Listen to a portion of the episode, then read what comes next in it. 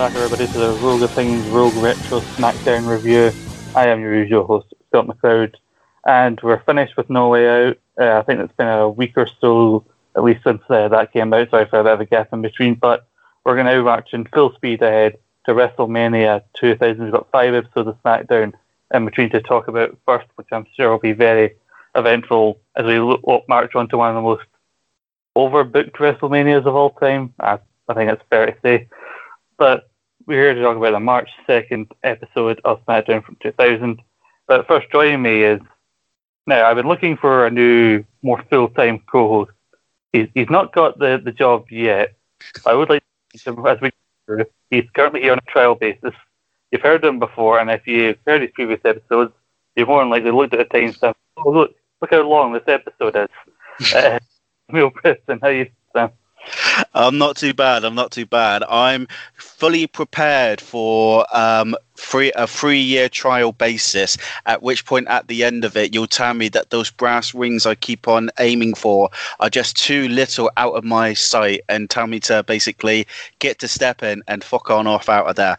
So let's see how long we can keep this trial basis going for, shall we? Yeah, sure. And uh, you'll then show up on another podcast that coincidentally uh, goes out the same day as one of our main podcasts and talk about and basically poke fun at everything I did. Say, do you know that that Scott doesn't like people sneezing while he records with them? I feel like now I'm gonna have to try and tickle my nose just every chance I get, and then when you're really in the middle of saying something, I'm just gonna do a big sneeze, and you're just gonna go, "Fuck it, you're gone, you're out of here, just go. I don't want you anymore." So, or if I'm really into it, you're just gonna hear me going like.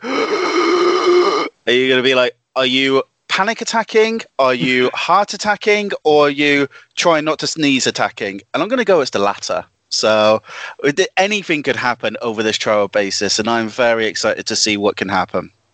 Hmm.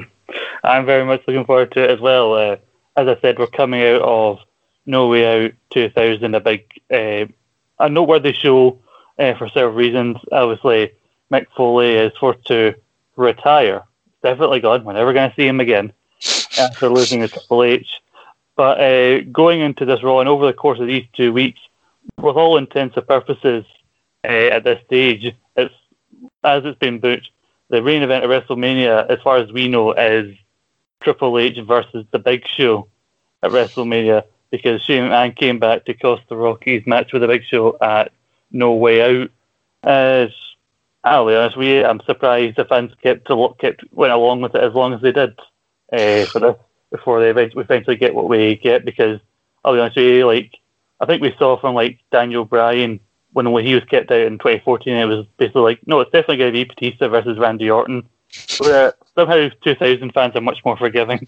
Yeah, I, I, I just got this. Uh, I can only imagine if they had gotten to like the week beforehand, and then they'll be like, "Do you know what? We'll add one more person. We're gonna add Shane McMahon because he's really emotionally invested in this storyline, and he is the perfect mixture between Big Show and Triple H. So we're gonna have a major triple threat attack, and everyone would just be like, I would like a refund right fucking now. Because uh, uh, the fact that I think even like next week's we see it, they even do like the promo card for it showing Big Show versus Triple H. And the problem is, is that because they faced each other on the very first War of 2000, and that was Triple H won the title off, there was enough doubt there. You could go, actually, this could be long term planning. And you're like, no, it can't. Be. No, surely the surely the Rock's gonna be no, no. I think yeah, long term plan. Do you know what? Fair play to them that they put so much into it, uh, and that they were so willing to suspend your disbelief. But we'll we'll see how it goes this time with hindsight on our side. I know. We're looking for them. They've got like five weeks they play with. You know, I wouldn't be surprised if they did. I'd say, man, you forgot to leave out the fact that you know he is the best professional wrestler in the world. I've just, I've just what I'm gutted about is that supposedly the original poster released for WrestleMania 2000 was Big Show, Triple H, The Rock, and Chris Jericho. And I'm feeling like they really missed a trick there because you know that Chris Jericho was struggling at the time. He was barely getting beyond the intercontinental title scene. They should have gone for a guaranteed five star starer and gotten Shane McMahon in there. Can you imagine a WrestleMania sign with Shane McMahon? People would flock to it. I mean, they'll spit on it afterwards, but they'll flock to it and and spit on it. So at least they'll get people there. I would really be curious to see how many tickets they sold up to the moment they announced what the real main event would be. Because um, I I've just realised they never mentioned how many tickets have been sold during these two two weeks we saw, which normally they they'd be touting that more than like the WWE Network is only nine ninety nine, but you can get it for free section. Yeah, so they have. They, I don't think they really did that as often here. I mean, especially given like they're in like arenas for WrestleMania, but they don't go back to like doing full blown stadiums until the following year with WrestleMania X7. So I don't know if they were really doing that. Like I think when they started going back to big arenas that they kept typing, oh look how quickly the tickets sold out for this for the show, and then when you got to the show, they'd tell you about how many people they got in. But they do keep reminding you every so often, like how many days it is to Mania or how many weeks it is to WrestleMania with a big graphic coming up, which is one of, it's weirdly a small thing, but I like that even to this day when they tell you how many how many days away that, that WrestleMania is. It helps you like build the anticipation, even if the booking towards WrestleMania has been crap. Because like I think you knew, I think you were glad that they didn't even think about going with Big Show v Triple H because The Rock on on the Raw before this openly says in a promo, well, The Rock says that Triple H and Big Show is going to be the main event of WrestleMania, then WrestleMania is going to absolutely suck. And the crowd pops. There was a very loud pop for The Rock openly saying, like, yes, we agree with that. Yeah, I, it's basically the Rock's opportunity to say, "Do you know what? Let's find out whether the crowd are actually into this match." Um, and can you imagine if they had been in like Triple H's hometown or Big Show's entire family had gone along, and you got the biggest cheer pos- uh, possible for the match, and then everyone would be like, wait, maybe we shouldn't have The Rock in the match after all. I know, maybe we should have him at WrestleMania against Headbanger Mosh to really build up on his comments about Mosh in the lead up to the Royal Rumble. Yeah, they, they, it could have been inspired. We just had to thank the crowd that they reacted exactly as The Rock wanted, because otherwise, oh God, it could have been worse than Triple H versus Chris Jericho. or, tri- or Triple H versus Randy Orton. Uh, or, Triple, or Triple H versus Roman Reigns. So I'm really starting to see a pattern here. I don't know about you. Maybe just a little bit, but that Jericho thing is weird. I don't think it talked about that much. Where Jericho, like, all they talked about that he was going to happen, but like when you actually watch Jericho, like yeah, he lost the IC title at No Way Out to Angle. There was nowhere any hint that he's moving anywhere near the main event scene at this stage. Uh, there was a, like a brief showing of that like, after WrestleMania where he's mixing up with Triple H, but even then, I don't think they're quite ready to push him uh, just yet. It's kind of like that WrestleMania, that sorry, that NWO WCW revenge game where you got Hogan, Nash, Goldberg, and Raven on the cover of it, and like Raven, I'm not just to Raven, but just given how WCW portrayed each of these guys, like one of these things is not like the other. And I believe it was, I think maybe Brian Myers, uh, he said he found out that he got to talk to somebody involved in the, the game. I think it was from Raven himself that just, oh yeah, one of the developers was a Raven fan and so they got sold put four WCW wrestlers on this cover of this game, and so he just slipped Raven in there. oh, see that I, I, love the nepotism of that. Now all we need is someone to do uh, WWE 2K21 with Cesaro on the front, and he might actually appear in the main event of WrestleMania. In which case, I would actually watch WrestleMania for the first time in what feels like fucking donkey years. But um, the chance of that unfortunately happening, I feel, is going to be very, very small. But um, yeah, let's see whether or not there's any hints or suggestions at all to Jericho being the main eventer, or whether or not we're just going to be prepared for disappointment. We'll have to see. But for, before we go into SmackDown, we need to go on to Raw. Uh, happened before it from MSG. This particular Raw was and obviously, you had Triple H and Stephanie come out to start the show. Uh, notice all he'll guessed at that statement. But Triple H comes out and the commentator go like, "No, Triple H isn't smiley, isn't go- didn't seem to be gloating about his victory last night over Kajak. He got his his wish. He got rid of Cactus." But then Triple H talks about the fact that last time they were in MSG, that's where Ian Cactus had the the street fight. And it feels like Triple H almost shows a bit of remorse and kind of his perspective for Cactus. Even Stephanie's a bit confused by it. Goes, you know what? I had this, this, this video package prepared to honor Mick Foley. And at first it's all this like soft music, highlights of Mick's gear, and then just cuts to DX music playing and just highlights of Triple H beating up Mick Foley as Triple H and Stephanie just laugh in the ring. It's like, ah, we fooled you. We don't care about Mick Foley. And so also the heels lured you in. And then out comes Shane in the big show. And they, they start teasing this match. It's definitely going to happen at WrestleMania uh, until The Rock comes out and calls him out. You know, he calls Steph. He goes, I want to congratulate you, not you, Triple H, on being the WWF champion. I don't want to congratulate you, Big Show, on going to WrestleMania, or congratulate you, Shane, on returning to the company, or even to congratulate Stephanie on being the biggest piece of trash walking New York City, which gets another big fault. uh, and I'm pretty sure New York City was having major trash problems at the time. So it was, you know, topical, which I love from The Rock. He's always on. He's always on top of what's really popular.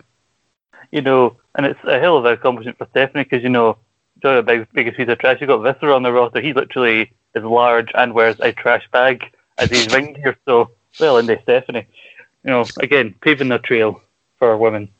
But. I'm going to warn you now. I I am really looking forward to these episodes that we're about to watch because I actually, when I watched this episode, I actually had flashbacks to when I originally saw it because I remember watching this episode live when it came out in 2000. Wow. This was one of the first major episodes I watched of SmackDown on Sky One, and there was actually moments where, like, I, I was going, "Oh, if I remember it correctly, this is going to happen next," and it did. And I was just sat there going, "Like, oh my god, it's like I'm ten years old all over again."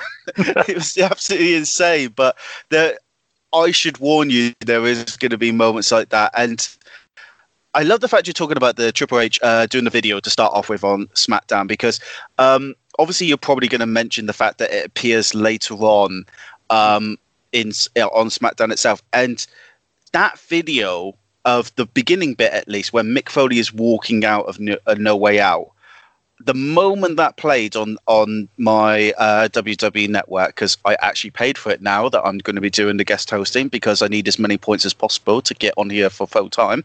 Um, literally, as soon as Jim Ross started doing like the really heartfelt goodbye, I was like, all these memories and nostalgia just washed over me, and I just completely reverted back to.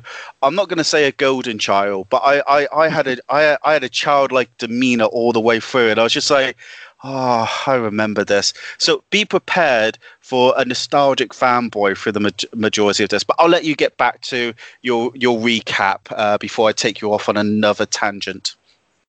The, the hmm, Bullet Network that's a plus.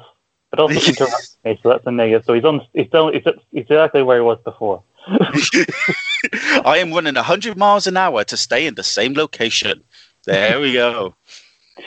yeah, but I, I do agree that it is a hell of an episode for you. Like before, I knew that you you you remember watching it, but like even before then, just looking at some of the things we're going to talk about, it is a hell of an episode for you to start on uh, on this. But yeah, so the Rock, what still wants comes, he still wants to go to Mania, but like the heels are like, yeah, but you you lost, so you you've blown your opportunity.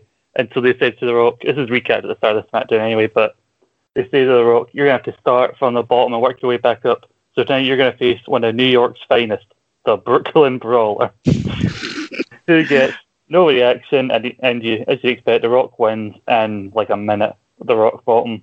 Then he calls out Triple H and does that but where I said about WrestleMania sucking in. Triple H looks like he's going to fight The Rock, but Shane said, no, he's going to probably try and goes into winning, putting the title on the line, but we're not going to give him what he wants. So instead, they book him in a handicap match later in the night against Big Show and Triple H. And basically said The Rock has to pin either of them in order to go to WrestleMania.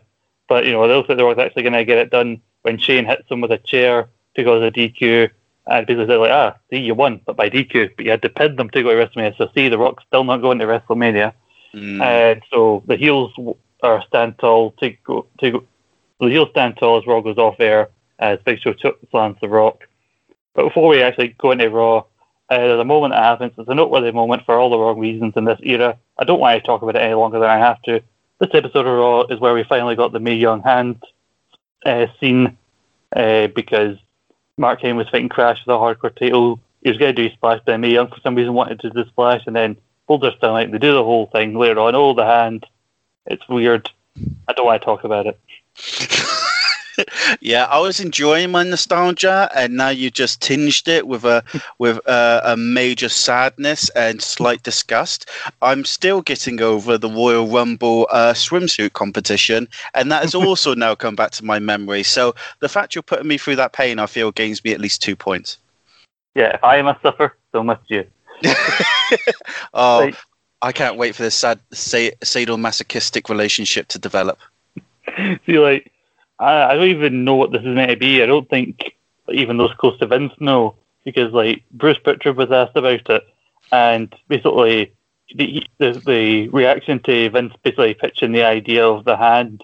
Basically, Bruce and like Pat Patterson and all the other faces said like, but, but why is it funny? It's, it's a hand. Yeah, I know it's a hand, but why is that funny? It's a hand. Apparently, Vince just laughed and walked off. So uh, I, do you know what? I can only imagine what Vince McMahon's mind must be like if he was um, on like weed or like or on some or some hallucinogenic drugs. And imagine being in his his mind when you go through it. Like, have you ever seen the film The Cell with Jennifer Lopez? I can't. I can't say um. I must. I rush out to see the latest Jennifer Lopez. Uh, to be fair, I don't think many people do, even Jennifer Lopez's mum. But um, this came out in about two year 2000, 2001, and she plays like an FBI agent with Vince Vaughn because that's totally an FBI couple that comes to mind. Uh, that goes into a serial killer's dreams, and it is weird as fuck. And yet, I still reckon it'll be more normal than being in Vince McMahon's fucking mind when he's high on hallucinogenics, thinking of a hand popping out of a vagina. I think there's implications that the hand was some sort of aid or whatever that may, that may have been using that somehow got stuck there. But again, what? what oh no, I don't, I don't even want to. I'm going down a dark path. There is no, there's no light at the end of.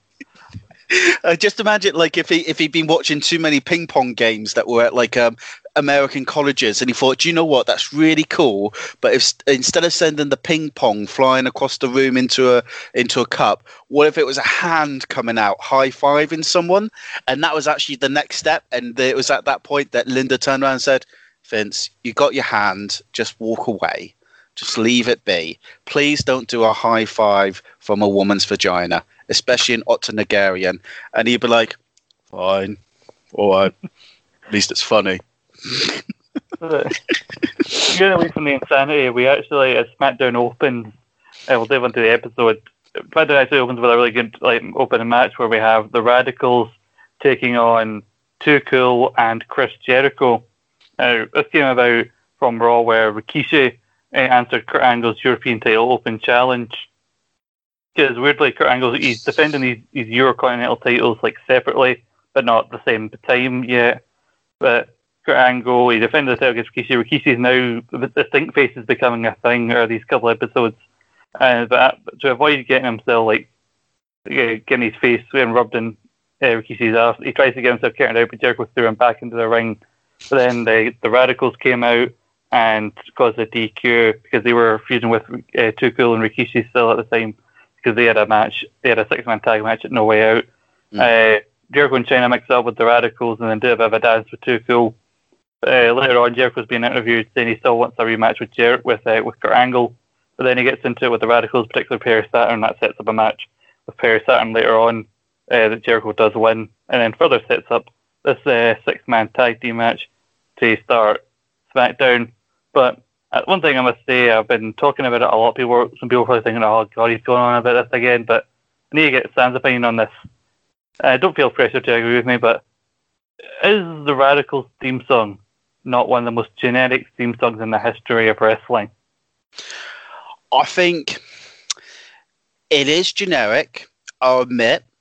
Um, still not as generic as some of the crap we can listen to because if I hear the Radical song, I know it's the Radicals, and it's it's it's almost like I wouldn't be surprised if they went with a re- relatively generic theme song because they were like, we're going to separate them as soon as we possibly can.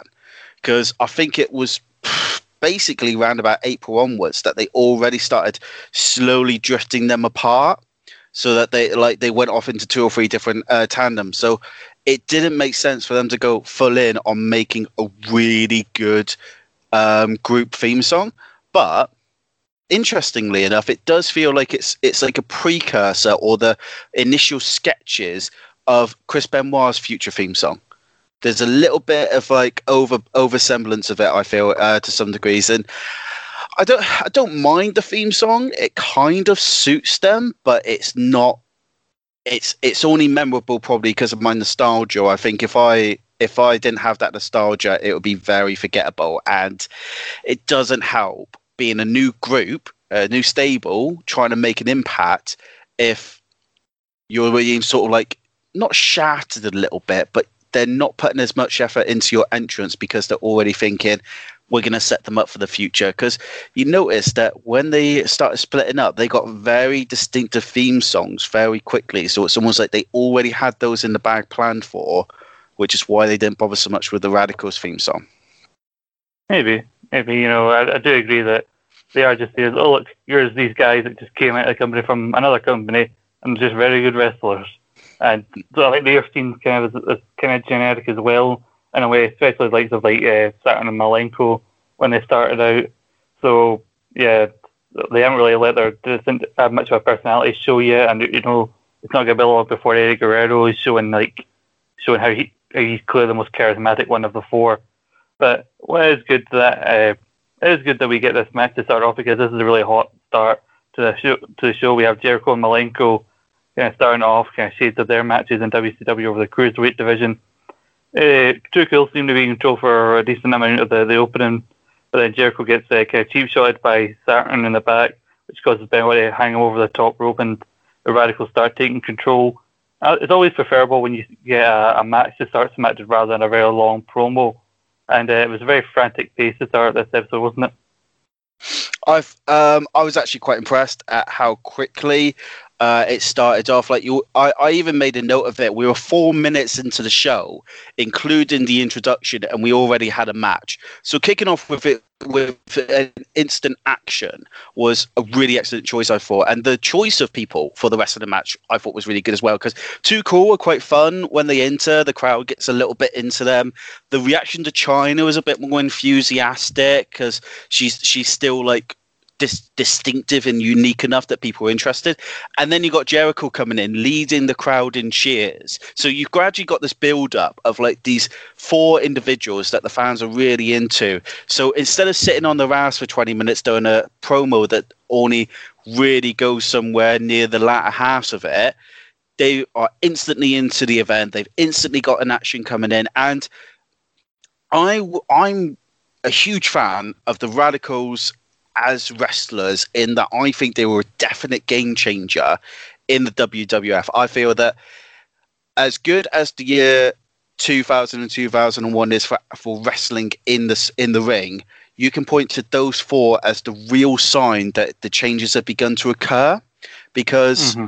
you had Kurt Angle obviously coming in in November who was was instantly different to like the Godfather and Gangrel and people like that who he was facing at the time. Uh, in that he was a naturally more mat based wrestler, you could already see that he was talented. Chris Jericho came in and really made an impact uh, as well when he joined, which I think would have been about October or August, something like that. Um, and then you had four really good wrestlers, and the overall standards of the roster in the space of six months has really risen. Like you're no longer going to have it that your mid card consists of the Godfather, Gangrel, Mark Henry, Shawn Stasiak, and Val Venis, like who are all okay, but well, we watched December '99 episodes, and the, we could already see that the matches were not great, and the difference when you see these six to eight wrestlers come out instantly raising the standard of the matches. It's quick it's quick fast paced intricate good con- con- contrast to the wrestlers themselves in that they have different styles that mesh quite well. And the fact that the weakest link is definitely grandmaster sexay is not a surprise but he can still do a little bit, and the and it just says the the overall quality. There was a possibility in December, Grandmaster Sexay was one of the more solid hands compared to some of them, and now he's back. He's down at the bottom of the totem pole, and that shows the difference in standard. So watching this match kick off the event, I feel really cements the idea of we're entering a new uh, era of WWF. We're leaving the original Attitude era and now we're entering the Attitude Wrestling era, where it's still got mm-hmm. some of the really exciting storylines, but the wrestling is actually going to back it up now. So I, mm-hmm. re- I, I was so happy seeing this match kick off just because of what it represented. Yeah, uh, like we even talked about the the Royal Rumble, which is like a month prior to this, and Jericho and Cool were both in the Rumble match itself. So the crowd popped for Jericho coming out as they popped from earlier in the night, and also the one of the most like one of the most memorable moments of the Rumble 2000 like match is Too Cool when they got to dance with Rikishi right in the middle of the match. And so I was like, it's amazing to see how all these guys have come in such a short time, and then you got these guys who have come in from another place, but they've all banded together and decided with the heels. And uh, it is a positive way of showing like the influx of new talent that WWE has at the moment and what they've done right with them and how over most of them have gotten in such a short amount of time. Like you can see that with Angle, how over as a heel he's gotten so quickly. And it's kind of interesting that it kind of contrasts with I'm doing a show with ESSR that's already been recorded. It'll be out with in a couple of weeks where we talk about the final year of WCW and then, like the way that we see WWE handling like the newer and newer younger talent that they have here compared to what we talk about the mistakes that WCW with this new blood that they try to bring in. Mm-hmm. Uh, just night and day the differences in how they were just handled. Whereas WCW just thought, oh, this is a new guy. He beat this established guy. He's over now. And it's like, why aren't you cheering? Why aren't you cheering Chuck Palumbo and John Stasiak and no. David Flair? obviously you want to cheer David Flair. I mean, the fact that David Flair was the least popular member of his trio behind Daphne, who was pretty awesome, and a guy called Crowbar tells you how bad he was. But um, I'm, I'm quite I'm quite curious about what you guys are going to think about the last year of WCW because just like watching this live at the time. I was watching WCW live at the time, but the difference was I'd been watching them since the, since the end of '97. So by that point, I was more like um, a drug addict going through his extra last hit, even though he knows it's not good for them, and refusing to go to Narcotics Anonymous. I still remember uh, at the age of 10 watching an episode of Nitro and turning to my mum and saying, This is really bad. and like I'd never said that before. I literally just told her, I said, This is really bad. and she was like, Do you want me to turn it over? And I and almost like a really sad puppy, I went, No, it's okay because I was so addicted. but I I would love to hear your thoughts, especially if with the WCW one you're going to do when you get to the beginning of 2001, because from my perspective of what I saw back then, I feel like 2000, the beginning of 2001 was definitely almost like the moment where WCW was starting to get over the hump, and it's almost mm-hmm. like where the the better of the young stars was starting to really form themselves and start to do really well. People like Elix Skipper, um, Ch- Chuck Palumbo was actually quite good at that time. Sean O'Haire was doing really fantastic work. Chris Kanyon, who is still probably one of the most underrated wrestlers in history. I will like fight anyone who says he was awful uh, with ev- with every bone in my body. Two, mm. I would be curious to hear. I mean, who better than Kanyon? Eh? Yeah, exactly. Who better than Kanyon? He would have been been absolutely perfect in WWE if he had gone over at the same time. If he'd gone over instead of Saturn, I think that would have been the perfect team because Saturn is a good power option, and he proves it in this team uh, during this match. That he's he offers a good difference to the other three, and that he's more of a power based wrestler. He does the major suplexes and throws uh, Jericho around and that sort of thing. But Kanyon was just as smooth as like Malenko and Eddie and um, Benoit in the ring, and I feel he would have offered that extra element of charisma to help balance the team out because at the time you had Malenko and Benoit as the straight men to some degrees, and then you had just Eddie, who was the charisma um, personified, basically. If you had him in Kanyon, I feel that would have been absolute magic, and they could have done some really good stuff. But like I said, I'm curious to hear what you think about the last couple of months of, two, of WCW when they get there. But it's so uh, wonderful to see how smooth these wrestlers are and how good the natural ability of them are. And that, yes, these aren't going to be sh- um, matches that main event a show, but you don't want to skip the matches on an average episode now because you could actually get something worthwhile. Yeah, definitely. Uh, I think at the end of that uh, podcast, I do say like, please let us know if you actually watched all the way to the end. And so I did find somebody at least who who did watch it. We do talk about talk about Kanyon about Ready to Rumble quite a bit because also that led to the David Arquette yeah, controversy, and that's uh, a, a moment a lot of people talk about when they talk about 2000, uh, 2000 WCW. Something I don't think I mentioned there, but I think it's quite interesting that people know is that actually Chris Kanyon uh, was the basically the stunt double or the guy who had to do the wrestling parts for Oliver Platt's character, uh, mm-hmm. Jimmy King, and I believe it was Shane Helms doing any wrestling that uh, David Arquette's character had to do. Yeah, I remember. I remember that because it was quite interesting. That um, I think if I uh, where Kanyon actually started playing a role based off of it, uh, called like Positively Kanyon or something like that, or Champagne Kanyon, I think it was Champagne Kanyon, and he was going around with like a uh, like a black. Um, no, no, not a black, a blue shirt, similar to like the Wok would wear with like the Hawaiian style shirts, which are quite smooth and that sort of thing. And he carry around a champagne bottle with him and that sort of thing. And he, I I always feel there's such a missed opportunity with him because he was such an innovator in the ring in the moves he would come up with off the fly, and the best they could come up with in order to take advantage of it was to throw him off of a triple cage and to dress him up like Diamond Dallas Page. Could you talk about that? The idea of like guys basically copying other guys' gimmick, which is a, a really bad theme of the last year WCW, but that's not this podcast where we're going to talk about here. But I just still obviously your description of realizing this is bad because like there's always that moment like when you realize stuff can be bad. like because there's a lot of stuff I watched as a kid that I didn't realize how bad it was until I got older and like oh god I have a lot of apologizing to do with my parents for making them. It's utter, it's utter garbage.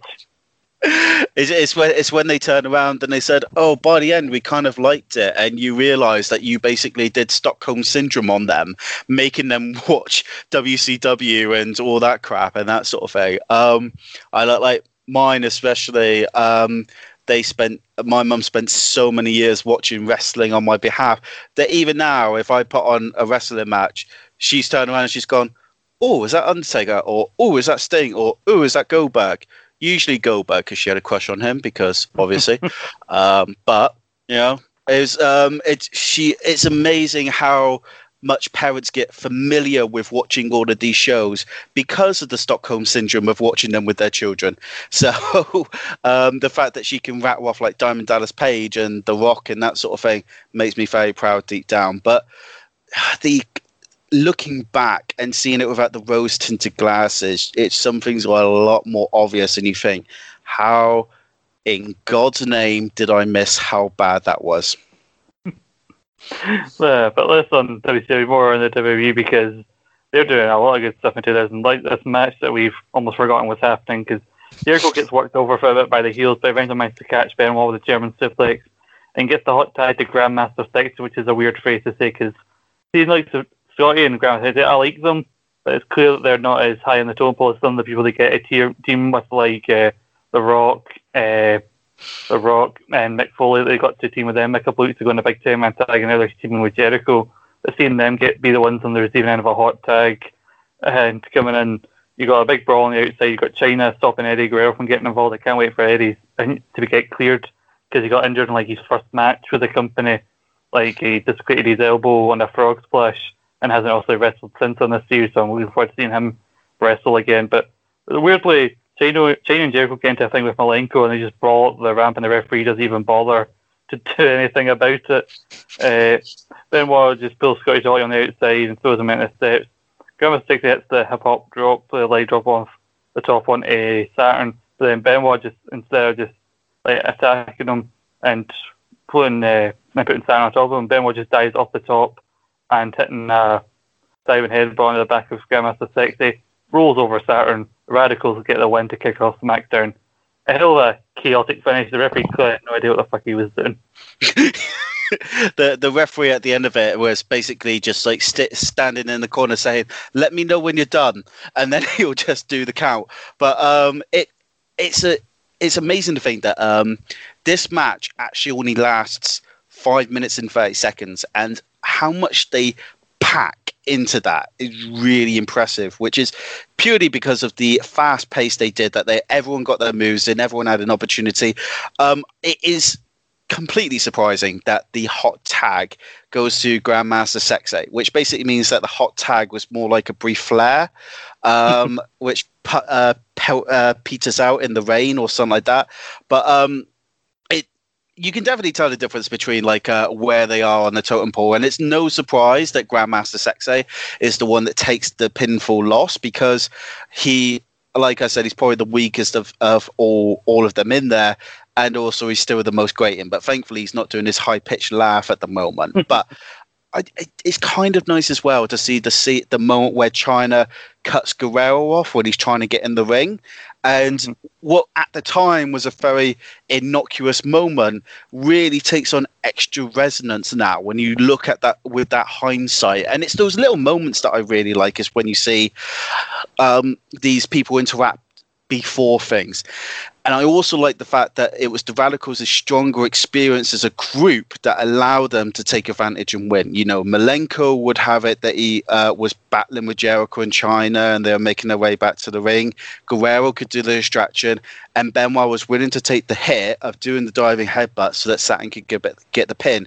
And it's a really good way of demonstrating how good they are as a team and a group working together in order to fulfill what they want to do. And that was the difference between them and the babyfaces because Jericho and Chyna were only just becoming a, re- a, team that was on the same page compared to Royal Rumble, where basically they couldn't stand each other. And Too Cool are a tag team, but they're not used to teaming with Jericho. So it, it was a it was certainly a really good way of enforcing the strength um, in groups, and I really liked the booking for this match. I have to admit. Yeah, I've still not really like it. I've been watching it since Rumble because like, like with the Raw to the Rumble, that the uh, and Jericho started becoming more of a team.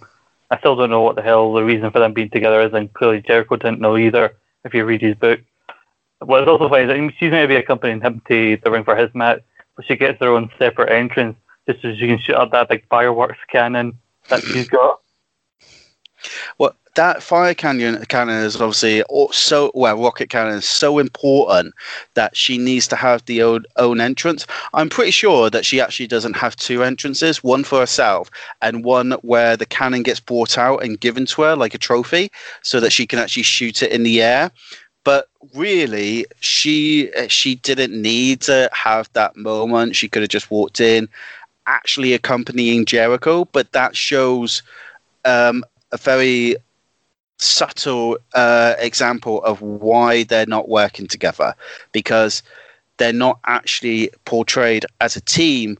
They are portrayed as two individuals both jockeying for time and they just don't they don't blend. They don't go together.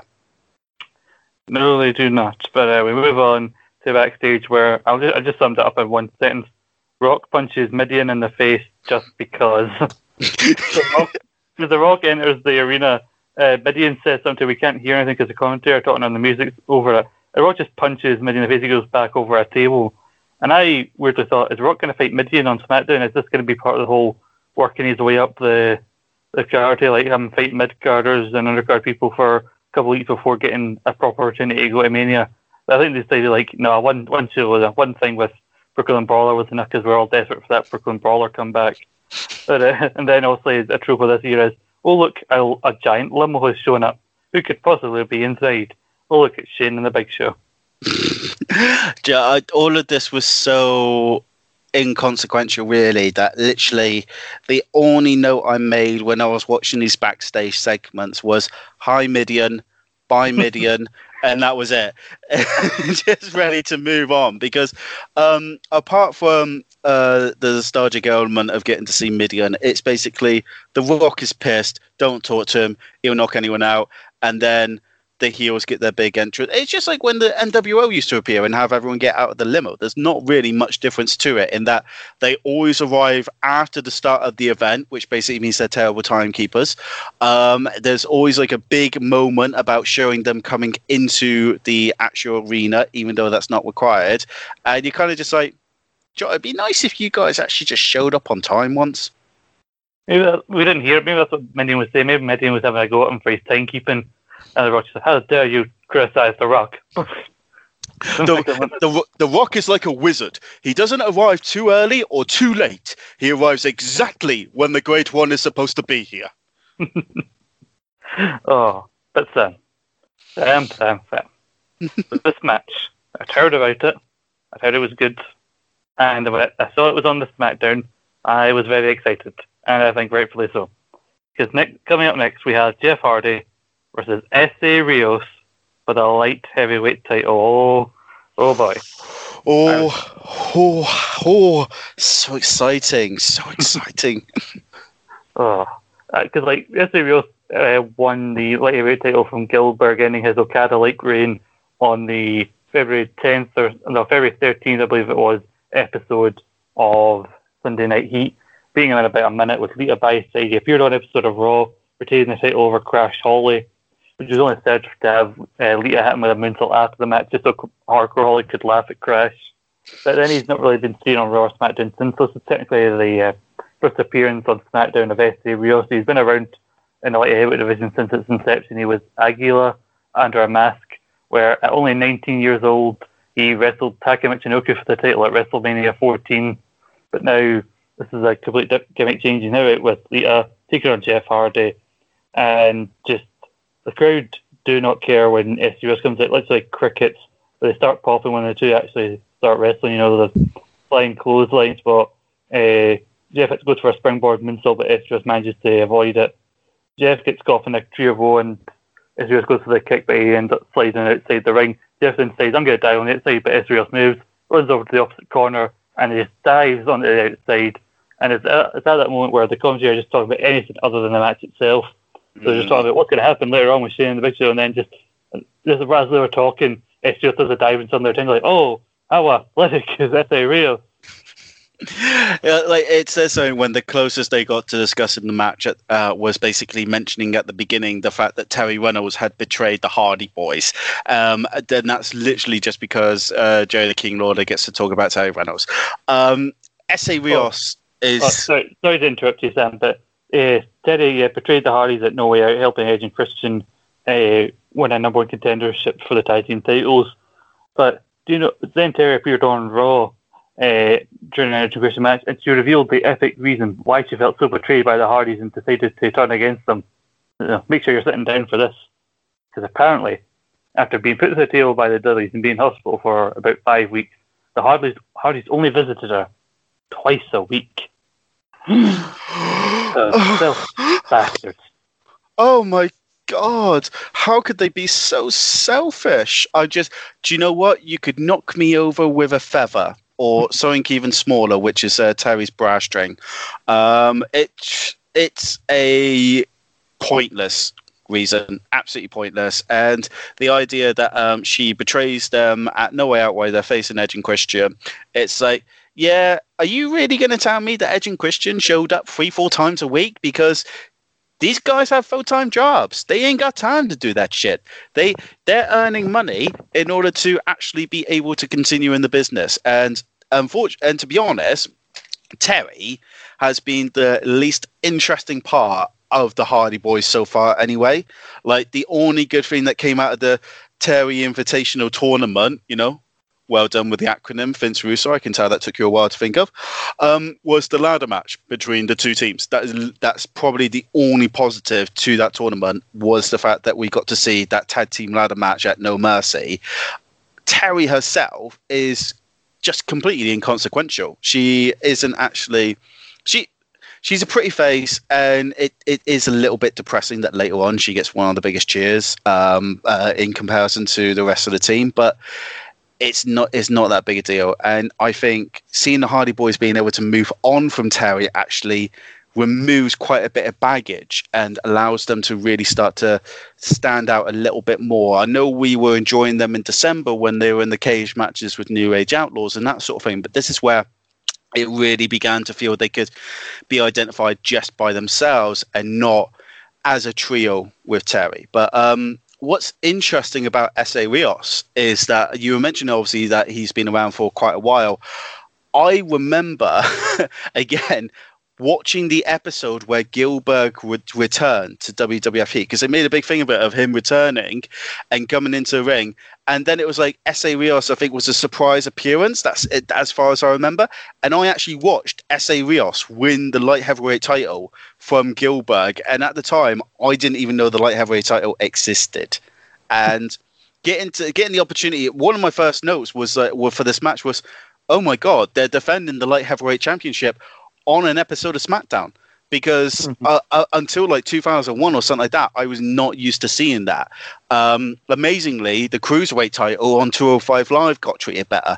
Um, but that somersault over the turnbuckle was pretty damn awesome. And I'm glad that that moment at least got the commentators' attention because this match deserved so much more interest than what they were getting so much more interest, uh, mm-hmm. especially as the crowd were quiet and seemed a bit underwhelmed at times, even with the somersault over the turnbuckle. But um, this is the sort of match that, in retrospect, you watch back and go, yeah, this crowd really did not appreciate it, especially considering how good Rios actually is in the ring. I'd forgotten how good he was, and that he's quite, he's got a lot of good maneuvers that he can bring to the table, and the pace generated was m- even more impressive than what we saw in the six man tag team match. Mm-hmm. Yeah, and it is weird to see like heavy title feature on SmackDown. Like the one other time we've seen it on SmackDown before this is I think it was the second ever episode of SmackDown uh, of it being a regular series. That is uh, the tease that Triple H will defend the title against that bald SOBs. Everyone like, oh, Austin's going to be here, and they t- they swerved everybody like, no, it's going to be a champion v champion match. It's going to be the WWF champion against the light heavyweight champion, and out came Gillberg to get beat up by Triple H. So that's really the only other time we actually seen the light heavyweight title really featured. But yeah, this this match It was a Rios with a flip over Jeff behind him, then rolls through into a, a pin combination. Jeff it's a truck to Rios that sends him face first into the turnbuckle. I think one of the biggest kind of detriments to Rios is ironically kind of Lita because he hits a hurricanrana to Jeff, which sends him outside, and then Lita hits one on the outside, and hers gets a much bigger reaction. I think it seems more impressive than seeing her do it. But I feel bad for this. And I think I've heard some of jokes on other SmackDown recaps, but uh, they say because obviously she does like some of her they was like the on the Hurricanrana. They go, oh, you know, this, this Leah, you know, she she copies everything that Essa Rios does. And I thought myself, hmm, I, I, missed the episode of Raw where Edge had had sex with Essa Rios in the middle of the ring. yeah, that that one uh, was the after credit sequence, um, and it's still uncomfortable to see, uh, especially as I don't know which one was pulling on the other's hair more. Um, it, Lita doing the Hurricanrana is extremely impressive because at that time, if you you you've you've watched more episodes than any of us. You've seen what the women's division is being treated like at the time when you've got Ivory and Jacqueline and Luna and so on, only able to do really the basics. So why Essa Rios is very good doing hurricanranas. He's not the only one who is able to do it on the actual roster, whereas Lita is the only female who is able to do it. So it's more um, unique and a, more of a trailblazer. So of course, when you see Lita doing it, the it's going to be a good reaction because it's a mixture of shock and impressiveness. I mean, like let's let's be honest. There's a lot of like teenagers and men in that audience who are just who are basically going, "Wow, that's a really hot woman, and she can throw people around with her legs. So of course they're going to be interested in that sort of thing. And uh, um, I do feel really sorry for Essa Rios because he do, he basically um, over the next couple of months seems to get treated as an opportunity to bring Lita in, and then is completely wiped away and just like pushed out. And it's a real missed opportunity, especially as I think he's still wrestling now. Uh, I think it says uh, Mr. Aguila, as you said. I think he was wrestling in Mexico over the last year or two, and you just think to yourself, you considering how popular wrestlers like Rey Mysterio was when they joined WWE and were used to pick up on the uh, Mexican market. why they didn't do something similar with Essa Rios is real surprise. It's it's such a missed opportunity, and I think in retrospect, it's definitely one of those where WWE are going to go. We could have done a little bit more with that, but if the other side of it is you get Lita out of it, I don't think many people are going to complain. Yeah, definitely. It is actually that one of our first appearances is opposite the Hardys, who she'll get synonymous with. But some of the reactions from the crowd, obviously, while they're putting on this match, is very similar to kind of like WCW cruiserweights when they're first introduced, whereas the crowd doesn't really know them and so don't really pop for them at first until they start also pulling out these impressive moves. Uh, the referee gets kind of distracted by Lita at one point, so Matt decides, fuck it, and decides to get involved, hits a twist of fate on Essa Rios. Jeff hits the swanton, which surely should mean the end of the match, but then randomly the referee is distracted by Matt and then turns around time as he sees Lita hitting Jeff with a, a moonsault off the top and then calls for the DQ. And just, it was a good match until it was kind of ruined by this finish where Rios is like, he kept the title, but he lost and just yell, gets, grabs the microphone, It feels important to grab the microphone for, so he can yell in Spanish to Lita. But uh, the commentators kind of joke because they don't know what the hell he said because they don't, they don't speak it either.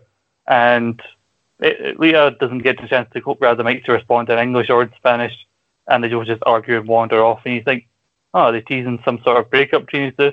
Uh, probably not, because I remember watching Backlash 2000 and they're still together there. So they're going to be a thing for a while. So I don't get what the purpose of this finish was or the post match, in fact. It's a it's an unfortunate situation where it seems like um, WWF booked themselves into a corner in that they said, right, we've given Essa or we asked the light heavyweight title, and we've got Jeff Hardy, who's a very good high flyer. Why don't we put them together and see how they do? And we'll give them a couple of minutes. And then they didn't consider the fact that why they're not going to make an actual decision because it's almost like they wanted to they didn't want uh, Essa Rios to lose the title because I'm assuming they wanted Je- uh, to prepare Jeff Hardy to continue in the tag team mm. um, but they don't want Jeff Hardy to lose. So they end up gaining nothing. So it's it, like it's 90% good, I'd say, in that the match is fantastic pace, um, re- very little downtime. There's not there's barely a moment to breathe, uh, which is unsurprising because I'm pretty sure it's packed into 3 minutes, but it's a very good 3 minutes. You can't dispute that. It's just that the ending is sort of like pulled out of the ass a little bit because it's like right, how can we make Jeff Hardy not lose, but also make Essa Rios not lose. But how can we have it that nobody? It just it's it's a little bit of a cluster that they didn't have to put themselves in that situation, or you know, just have it that Essa Rios wins you know, mm-hmm. actually wins because he's the light heavyweight champion. It makes the light heavyweight championship look good. The idea of Jeff Hardy losing as a singles wrestler isn't a bad thing because of the fact he's supposed to be a tag team specialist. So it just builds into that even more. And it could be a sign that Jeff and Matt aren't ready to be singles wrestlers yet. So they decide to keep them together. Um, and it just, it's those little character plays they could have gone with instead rather than, uh, let's just have Lita do a moonsault and get disqualified. And it, it's it's a little bit of a lazy decision, but I'm not going to complain too much because it it was a match I enjoyed. It was the second match in a row I had enjoyed, and at this point, I was thinking to myself, "This show is flying by," and it was a really good indication of hopefully what the rest of the show was going to be like. Yeah, I think you're pretty accurate with like the, the reason going into it, because uh, I think Matt or Jeff, one of the two of them, I think or even both get a pretty like run with the hardcore title, or like at least, like, at least a day or so reign with the hardcore title in 2000. They don't probably start like winning singles gold until like around about 2001, where they both start going after like, the IC and European belts respectively. So yeah, I do agree that they probably weren't wanting Jeff to win a title just yet. And the thing was, as we were speaking in Spanish, I think part of the reason they were put to use put with Lita is I think Lita does speak Spanish, and like also as he was English wasn't his first language, so that partly part of that was the reason they were even put together. But after this match, we go to kind of a pre-tape thing where Al Snow is out with Steve Blackman, still trying to help him develop a personality, and so he set him up on a blind date. And Blackman keeps asking Al Snow, you know, where's where did you meet us? Go, you know, no, I know her from uh, my, therapy group. So Yeah. Oh, and then she comes up and she's all hyperactive. She's talking like, "Oh my God, Steve Blackman!" and all that. Like, to quote, uh, as we'll see for the next couple of segments, to quote Botchabina, "She talks too much. She never shuts up." Do you know what? I think I'm about to shock you when I say this, but um, Head Cheese might be one of my favorite tag teams ever. Legitimately, I love this partnership of Al Snow and Steve Blackman. I remember watching it at the time. I absolutely loved it because it was a proper like Blackman was funnier because he was so straight laced, and it was that, and it was that supposed lack of personality that made him so funny, and Al Snow just perfectly bounces off him. And the moment the camera cut to them on what looked like to be a double date in matching Hawaiian shirts, I was just like, oh my god, I'm so happy to see this. And I, I, just, I spent like, even though the woman is talking really fast and won't shut up, I was smiling all the way through. I'm not gonna lie, I loved these segments. These for me were some of my favorites when I was first watching SmackDown. Head Cheese is one is one of my most underrated favorite te- uh, teams ever. They are my boys. I will cheer them on every day of the week. So this for you might not have been a great segment. I don't know, but for me, this was everything I wanted and more. I think it's time we took a time out from the podcast to uh, just just drop into how uh, Sam's trail run is going. At the minute you're fired, so not going very well. Uh, do you know what? I'm surprised that I'm only fired. I was thinking at this rate it was going to be security It will have to escort you um, off of the premises.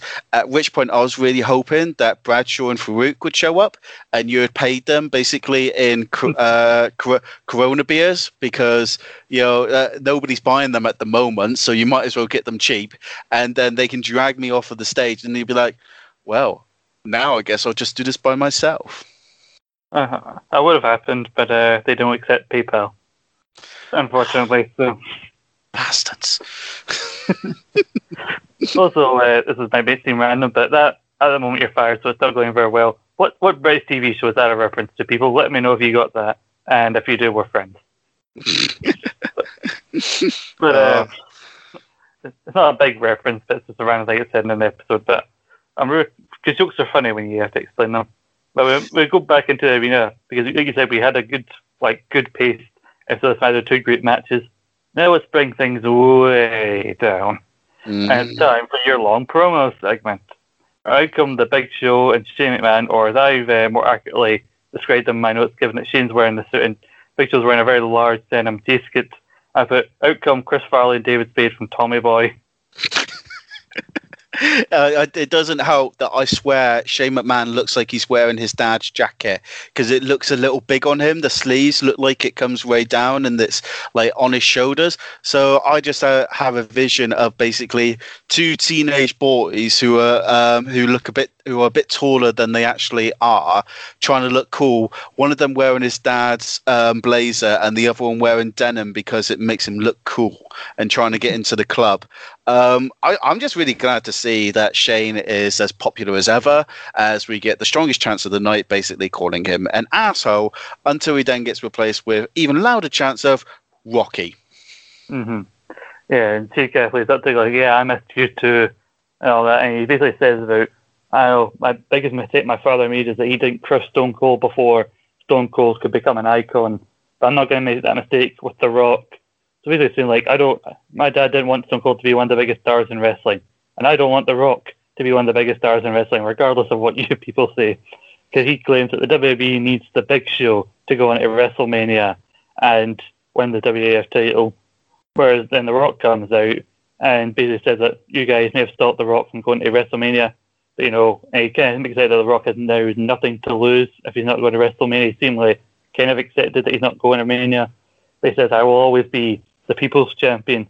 And it looks like that he's trying to challenge them to a handicap match later on in the show. And Tria's like, yeah, fine, because well, she's like, she's had enough. Like, yeah, I've got, I've got the big show. I probably don't need to do anything. The big show will just batter The Rock. And I'll just sneak out when I need to. But then out comes Rikishi. He wants to team with The Rock and do it for the people. Uh, I was so happy with myself when I when I thought of that. But- Yeah, I, I could, I could, I could hear the smile coming through on the, on the headphones when you when you said that. I was like, oh, I bet Scott was so proud of himself when he came up with that one. took the rest of the day off. And I did. it was only 10 in the morning. Right, let's not work too hard. Don't don't put yourself out too much. Honestly. Ah. but, uh, and Rikishi does like, there's people here, they want to see two things. They want to see the big show get the rock bottom, and they want to see, and he turns around, Shane McMahon's face in my bottom. and so they set up a tag team match for Rikishi and The Rock. You know, the real life, they're related, and uh, they're putting them together on screen because, you know, maybe at some point later in the year that will become relevant.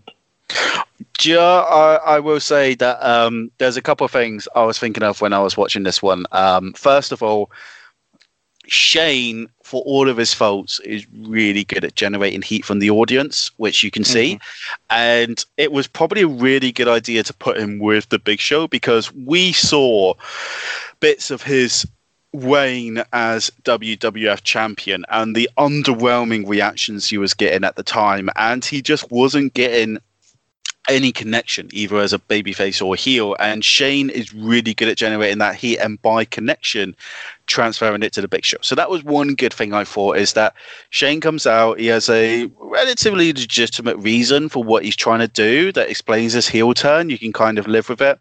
Um, Big Show by connection is now an asshole as well so he's gotten some heat.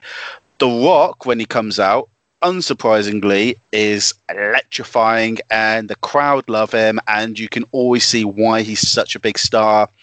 Um, it's it's more noticeable in this segment, but um, it's really fascinating wh- when when watching The Rock up at the entrance. I don't know whether you noticed this, but they would do like a side shot.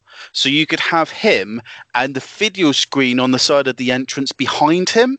So you Mhm. could see the Big Show and Shane reacting from The Rock. And I thought that from a direction point of view, that was really good and really clever. And I my first thought was was Kevin Dunn on holiday that day. Um, but it could actually be an inspired aspired moment from him because it turns out even a smash clock might actually be right once a once a day. Um, but Shane's reaction when it comes to what Rikishi is saying was very reminiscent of Vince McMahon because he did the massive gulp, and I I have to admit that for me was a highlight because Shane can like Vince can put over so much with that one massive gulp that some people can't do with like the longest promo uh, talking about how it's gotten personal and shit like that. You know, um, yeah. It, who you could possibly be talking about, I don't know. No, no, absolutely, absolutely not. I, I couldn't imagine. But um, it's it's it's not a it's not a great segment in that it takes too long. Um, with the starter of Big Show and Shane, but once The Rock comes out, the crowd gets reinvested and gets a bit of uh, life into him again. And the Rikishi coming out is a good sign because it's showing that there's actually they're probably thinking long term with him in that he's getting these really good connections with the crowd and he's getting a good rub by working alongside the rock because they, they don't they won't put anyone with the rock. It has to be someone actually worthwhile. And it starts thinking to yourself that he's not going to be a main eventer but if they play it just right this is a good baby face that they could really have battling in the main event. So you know, of of course that's going to go completely down the shitter soon. But for the moment, it's nice to have hope. Okay. Yeah, yeah, hundred percent. But so the, we have our main event set up. You know, it's actually with the Rock and Rikishi. They kind of help make it a bit more entertaining uh, than it usually would be if, like, say, somebody else was involved in this. But then we go backstage where D'Lo Brown is very naturally playing uh, WWF SmackDown on the PlayStation while while playing as himself, if you notice. Uh, and Kurt Angle's talking to him about his Eurocontinental titles when uh, Slaughter got interrupted and said that Godfather's looking for him. So it kind of been that important because Godfather and D'Lo don't even appear on the show. So, you know, as I said earlier in the day, I would have believed them because they might think, ah, my Sunday Night Heat match is about to be taped. But that's right, that seems harsher than I meant it to be. So, so, the D'Lo leaves his game, just turns the whole thing off, doesn't pause, it just turns the whole thing off. Uh, and Kurt Angle gets annoyed that Slaughter interrupted his conversation. Uh, So that randomly Kurt Angle challenges Slaughter to challenge him for the Intercontinental title later in the night. Uh, I can see what they were thinking by having Slaughter versus Angle, know, the whole American hero kind of thing. It does kind of seem very out of left field. Just sets up. It's been set up with one backstage segment. What I find there's there's several elements that I find both interesting and weird. So I, as usual, I keep notes because that's what I'm good at. Um, D'Lo Brown playing SmackDown, uh, I thought was a great touch. Uh, obviously, played as himself don't know whether you noticed he was he, he added that he was battling Stone Cold Steve Austin uh, hmm. when playing SmackDown. And I thought that was actually quite a clever method of keeping Austin in people's thoughts.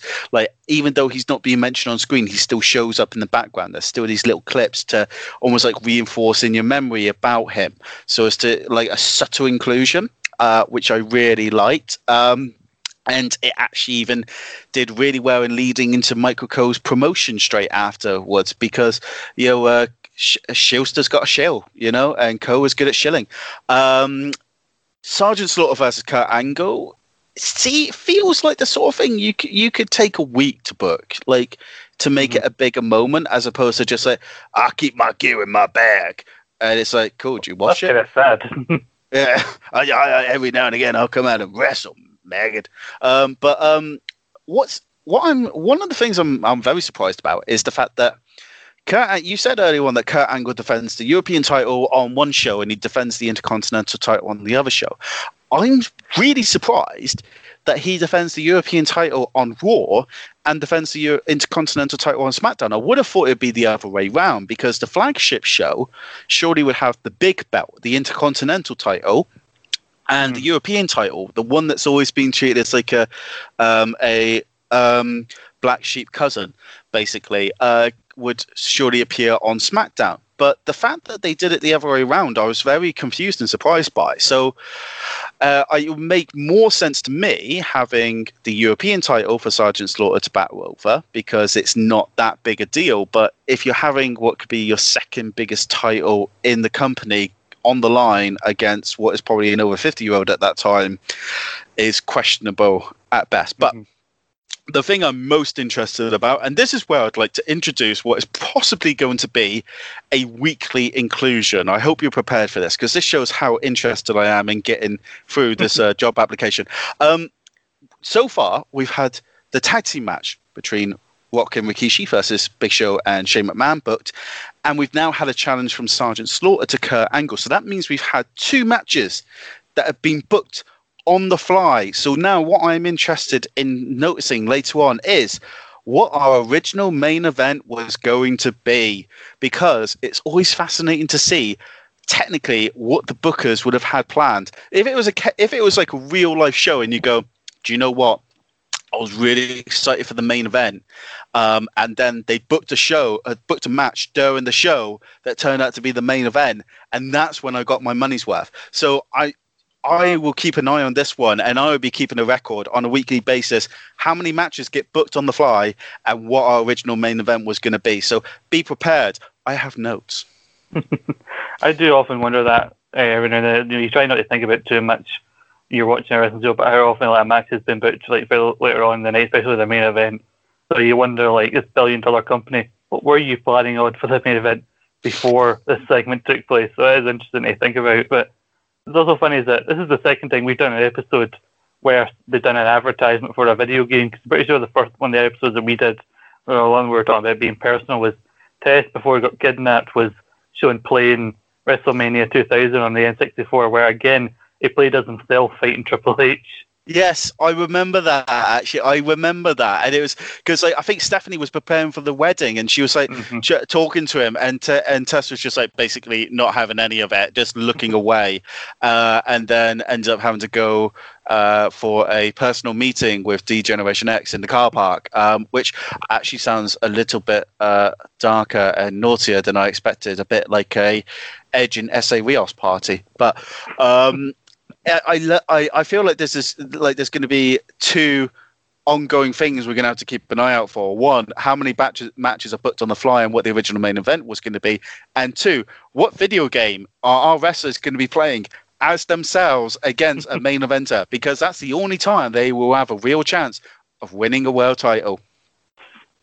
you notice it's a, it's a particular brand of wrestlers that they get to uh, they get to advertise these these video games. It's clearly not somebody they've got any other plans for. You know, Test, D'Lo Brown.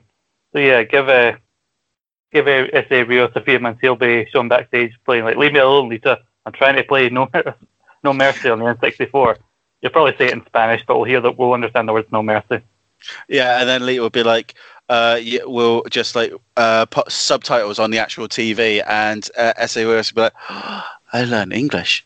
Uh, and because that would be totally a Vince McMahon thing to do, I guarantee you. Um, I'm I'm just waiting for when you inevitably get um, the Good Father, uh, or no, the Godfather and D'Lo Brown beating back up, probably because uh, D'Lo Brown owes him some money for some uh, loving ladies and that sort of thing.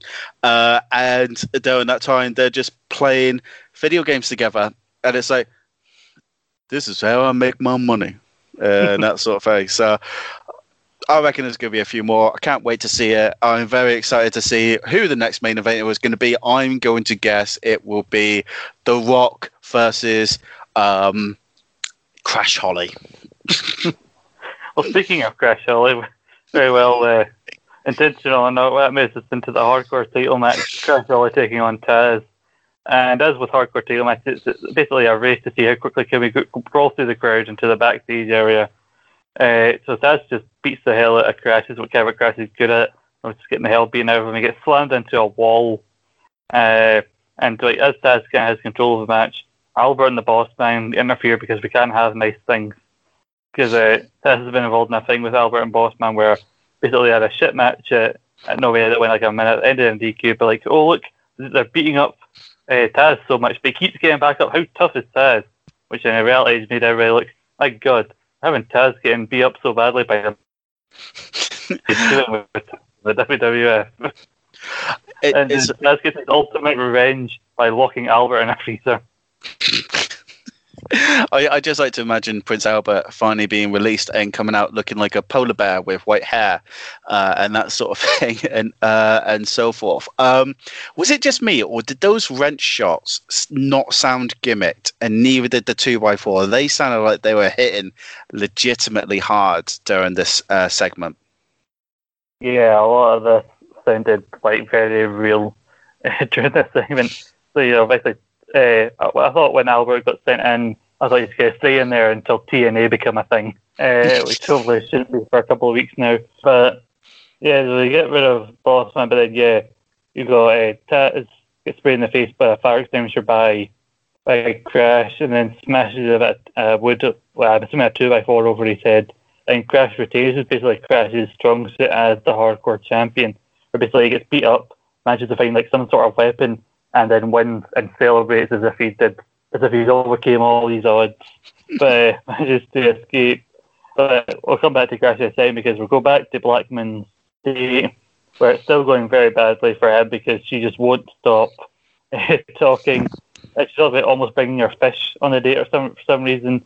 Uh, I got about all the stuff she doesn't want to order, and then we cut back to the arena where Crash is there. He very quickly met up with Lillian Garcia, and this is very important, people. Crash says he is the greatest hardcore champion there has ever been, and he's so confident he's going to put the title on the line 24 7, 24 hours a day, 7 days a week, season 65 days a year. It's happened. oh, Joe, I, I, I got to lead with this. I got to lead with this, right? So, when Crash Holly came out um, for the match originally, I actually put in my notes WWF Hardcore Championship time and I feel like it's about this time that Crash announces the 24 7 rule, which is one of my favorite stories ever. So I was like, ha- I'm sure it's got to be around about this time. So when they came back to him actually announcing it, I'm not going to lie, I was so fucking happy. It's ridiculous. As soon as they cut to him and he was saying, like, I'm the greatest hardcore champion ever. And I was just like, yes, I'm watching history. I love this moment. And I literally just put, yes, Crash Holly announces the 24 7 rule let the insanity begin. And you know what? I, I cannot remember ever having as much fun with the present day 24 7 uh, title as I did watching this hardcore championship because it just became madness. And I fucking love all of it. At the same time, I have to mention because it's really important. I'd just like to say that Steve Blackman and his pastor date, I ship them. Okay, uh, they are obviously the perfect couple. Uh, I still feel like they have more chemistry than pretty much well, I'd say 90% of the relationships on this roster, especially Mae Young and Mark Henry. Um, and I just feel like they match so together. If Al Snow was a woman, it would be her.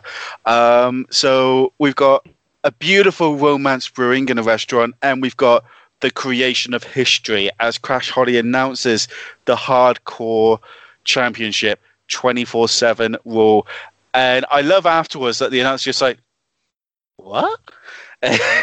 she's like, they haven't realized they've just watched history. And I cannot wait for the next however many episodes I am allowed to actually be on before you fire my ass and getting to see the 24 7 rule because I fucking love this. Love it. Uh, yeah, I know. I, I think, again, this, this 24 7 rule probably was just an excuse to uh, have as many people involved in segments or film as many fun pre-tapes as they could, which we will see over the next couple of weeks.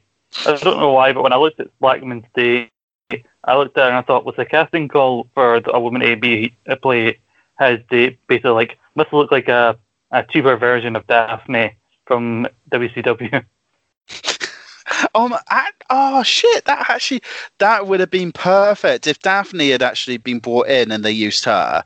That would have been amazing. And then afterwards, when Al Snow's like, oh yeah, yeah, I remember. Uh, yeah, we'll, I look forward to seeing you at therapy and that sort of thing. It would work perfectly.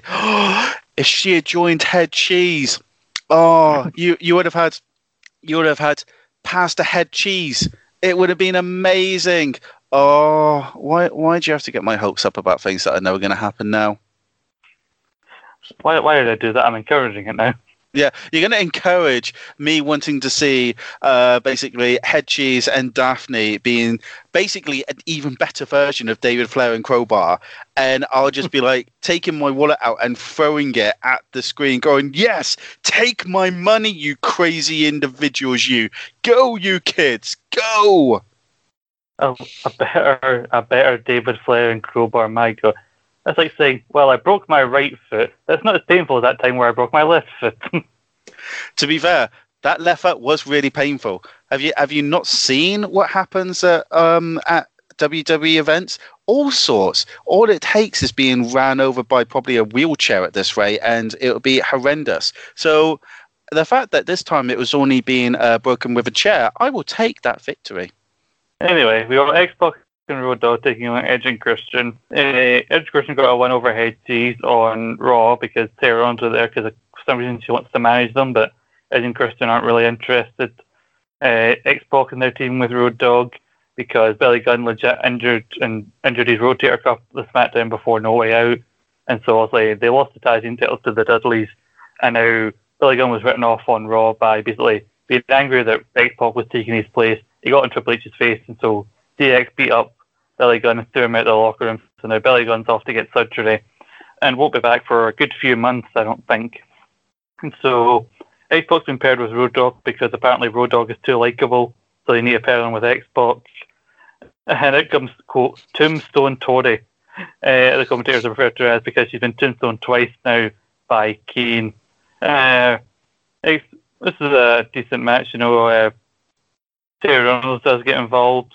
To cost on the match, and then Edge and Christian basically shove each other after the match, which was interesting to me because I'd, I'd mentioned in the past, oh, there were all these rumors, or like Bruce Pritchard said, I guess there was talk of splitting them up prior to WrestleMania, uh, but then they ended up, Edge and Christian basically begged to stay together, and they ended up agreeing with them.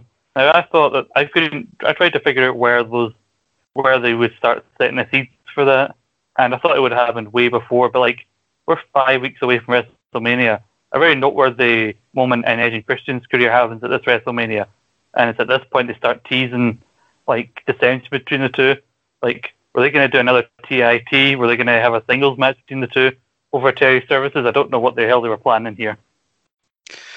It it it does seem a bit backwards that they would take a team that's I not the most popular, but it's, it's starting to get a bit of a connection, and had done really well in the tag team ladder match um, at No Mercy, and then they decide when they go back to actually doing something about them, oh, let's separate them and have them feud, feud over Terri again, um, which at this point it's been done and they had only really just started developing as a team. There was so much potential still to them, as we would see.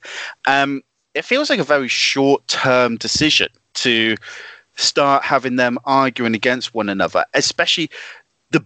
It would have been a huge game changer because I feel this is where the transition begins from the weaker tag, tag team division in 1999 to round about 2001 when the when the tag team division is so stacked. This is round about when it starts getting really good because you've had the Hardy Boys, you've got the Dudley Boys, you've got Too Cool, and you got Edge and Christian, who are four relatively solid teams who are to solid to great teams uh, who can wrestle and get involved in that sort of thing. And the previous year, they had Billy Gunn and Road Dog, who were supposed to be the best tag team in WWF history at the time. Now, when I originally watched this, I remember being quite confused that they broke up uh, Billy Gunn and Road Dog, and Billy Gunn had been was not appearing anymore because I didn't realize that he had an injury and I didn't read the uh, web uh, internet at the time now in retrospect it's a lot less surprising to see them split up a team because that's obviously what Vince McMahon does. Um, it just this scene this was really the point that Edge and Christian looked like they could really take advantage of the developing hole in the tag team division because of the fact that Road Dogg and Billy Gunn were gone. The Acolytes weren't really appearing as much. Headbangers were gone. Uh, the Holly Holly Cousins has split up. There was a lot more potential to really take advantage of that missing um, piece. And the idea that that could have been ruined by having them split and become a two singles wrestlers who probably would have ended up not really doing much because Christian probably would have joined the light heavyweight uh, division, and that wouldn't be doing much really. Let's be honest. At the time, it was just a one uh, surprise, uh, surprising enough to have Essa Rios appear on SmackDown, let alone see the light heavyweight division become actually occurring regularly on television that isn't Sunday Night Heat. Um, and Edge wasn't really strong enough to be battling for a singles championship. Even like the W European title, he probably wasn't really at that level. So you have ended up taking what was going to be a solid tag team, developing into a good tag team, and basically making two not great singles wrestlers. So this feels like a huge um, what if moment, which was really lucky that it occurred. Um, mm-hmm. So I'm really glad that they changed their mind. Edge and Christian obviously went to bat saying they wanted to stay together, and they reaped the plaudits after this. They really took get get take the ball and run with it, and this is where afterwards they start to really develop themselves as great characters, start to demonstrate the charisma they have, and basically go above the expectation um, that was uh, thought of them. Um, the only, I'd say, one of the only negatives whilst watching this match was the fact that one, Terri was getting more cheers than Edge and Christian. And two, Jerry Lawler makes his first cringe comment of the evening, telling Terri, You've been a naughty boy, naughty girl, go to my room. Now, one positive is that he's at least waited 44 minutes into the show before he said anything like this. But he was a 50 year old man talking about a 33 year old woman, and I was just like, Creeper King comes comes back again. So that was a sl- slight negative. However, I don't know whether you noticed this during the match. I love watching how smooth Christian actually is. Like he, hmm. like he's not perfect. I won't say he's completely perfect as a wrestler, but even now you can see how smooth a worker he is when like transitioning between X Pac and Road Dog, and it is very close to seamless. And I was really quite impressed watching it, thinking to myself, he, he actually even then had great potential. It's just that it wasn't being taken advantage of, and it would only be in the next month or two that they would actually start to take advantage of it and do really good stuff with it. Um, you haven't talked about the result yet, so I'll let you talk about the result because I want to discuss that afterwards if I can. I think I think it did. Uh, because I think they shoved each because Terri kind of cost him because like Terri slaps Edge because like he gets knocked down, she tries to help him up, but she's he's like don't, and uh, Christian uh, tries to referee like her being on the outside, so Christian gets hit with a low blow and hit with an X Factor by uh, by X Pac because I didn't really talk about a lot of the match because you know it's a decent enough match. You know, there's good, decent quality, and Christian look like they're in control for most of it. Then also you knew Terri being out there was going to cause shenanigans, and also I'm kind of I kind of almost tune out whenever Edge and Christian wrestle as faces, with the mm. exception of like their pay per view match against the Hardys that No Way Out. But I'm just looking forward to heel Edge and Christian. But I do agree with you that uh, I do agree with you that uh, them breaking up right now wouldn't be good because when they do break up eventually, they're both like developed and not confident enough on the mic and in the ring that they will quickly form their own characters as soon as they broke up. Whereas I don't think they were in that position here quite yet.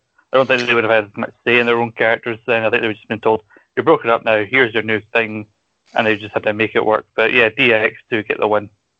Yeah, and I, I, I do feel it's slightly weird that you've that Edge and Christian are supposed to be the number one contenders. Um, they've had it that they won at No Way Out, they won on Monday Night War, and now they job to DX, a newly made team, which it is. I don't care that they've been in the same stable together. X Pac and Road Dog were not a regular tag team. It was Road Dog and Billy Gunn who were a regular tag team. And you're telling me that your number one contenders had to lose to DX in this situation? To me, that didn't make much sense. And I, I get that the whole point of it was probably to try and really push on the splitting them up. But then it becomes even more bizarre because you're like, well, why would you have a team you're going to split up become the number one contenders to the tag team titles? And it's just that sort of that sort of booking at the end of it um, really com- confused me a little bit because it seemed like one hand didn't know what the other hand wanted to do. Like one hand decided that they want to push Edge and Christian as number one contenders, and the other one want to push them as singles wrestlers. And it's like the two hands were battling, trying to decide, and eventually they decide actually let's keep them as a team. Um, so the fact they keep them as the team makes it even more bamboozling that they would decide, oh, let's have a newly formed tag team in X Pac and Road Dog defeat the number one contenders and do nothing with it. Mm-hmm. Yeah, because like I, mentioned, the uh, like DX had broken up before. Like uh, obviously, Outlaw said the biggest match that Outlet Road Dog and X Pac had had together was at Fully Loaded '99.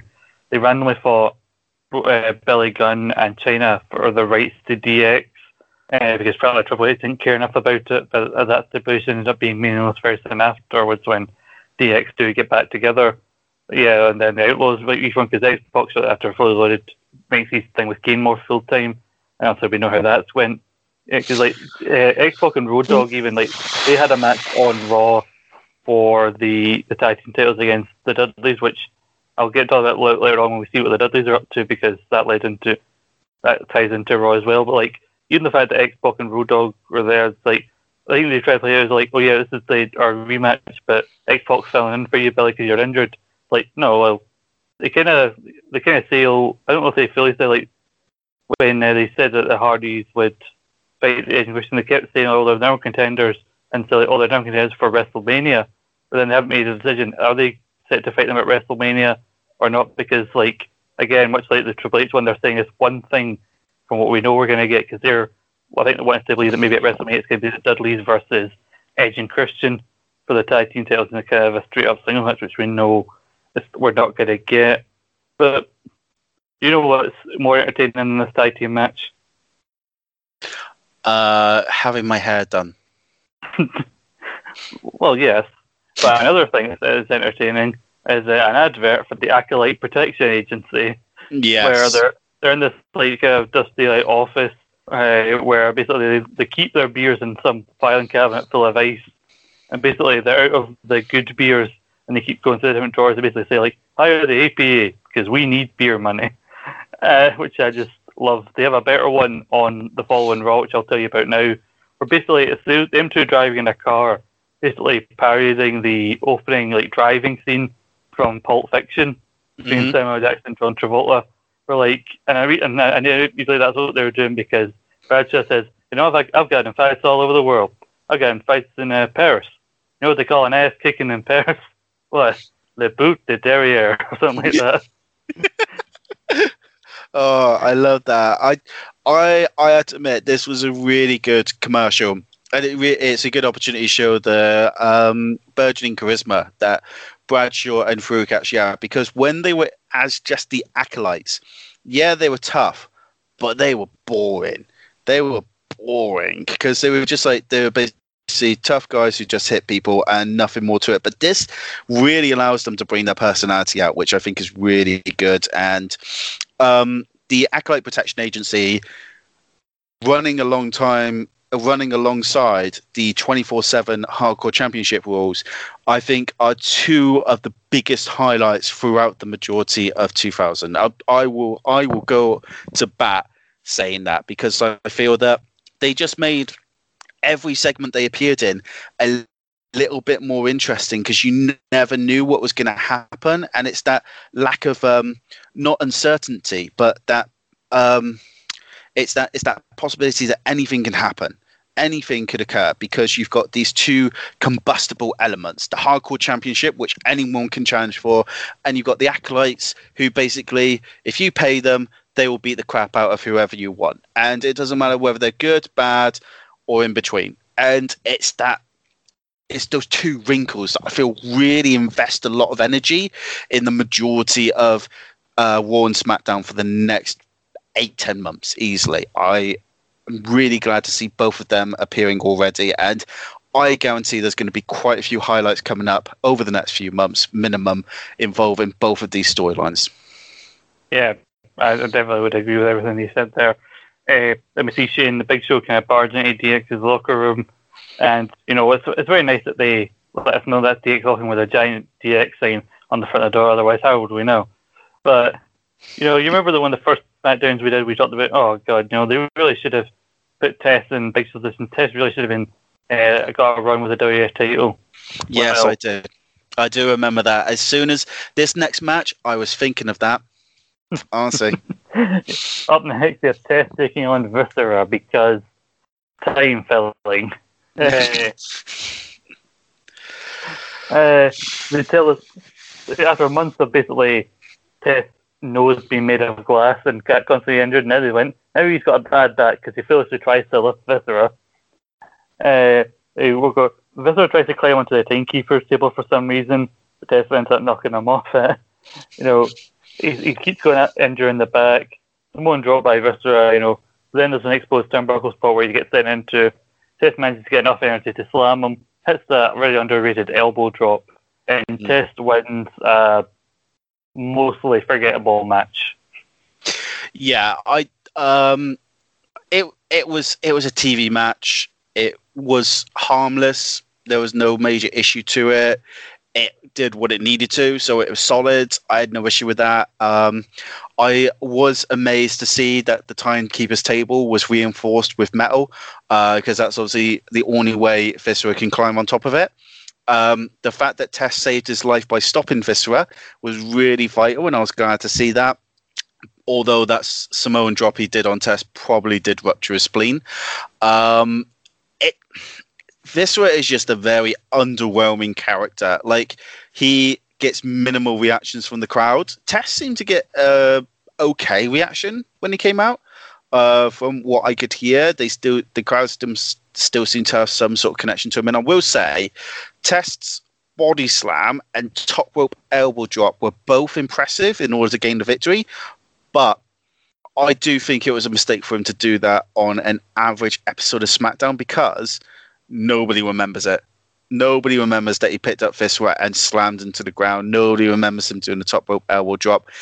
If they had if they had done better and planned for it and built it up, even like if it was like in the Royal Rumble, for instance, make it more memorable because Viscera is not an easy guy to pick up. He's not someone that you throw around like a rag doll. So the fact that Test mm. did it deserved a lot more credit. But just like the majority of Test's booking for the end of 99 and 2000, well, beginning of 2000, it's just wrong time, wrong place, and ends up not being memorable. Yeah. A lot of people forget that Test was the guy Crash actually beat the previous week to, to win the hardcore title. And, you know, this is a match I would see happening like oh yeah, the hardcore title was on the line because he too, for a while, kind of got mixed up in that division. But without it, like you said, yeah, it's just, a TV match for the, sake of it.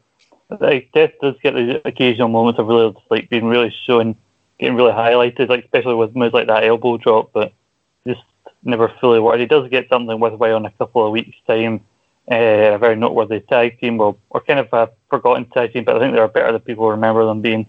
But we go back to Steve Blackman as he dates on the phone, talking about the date, which I don't care who you are, that's very rude on an actual date.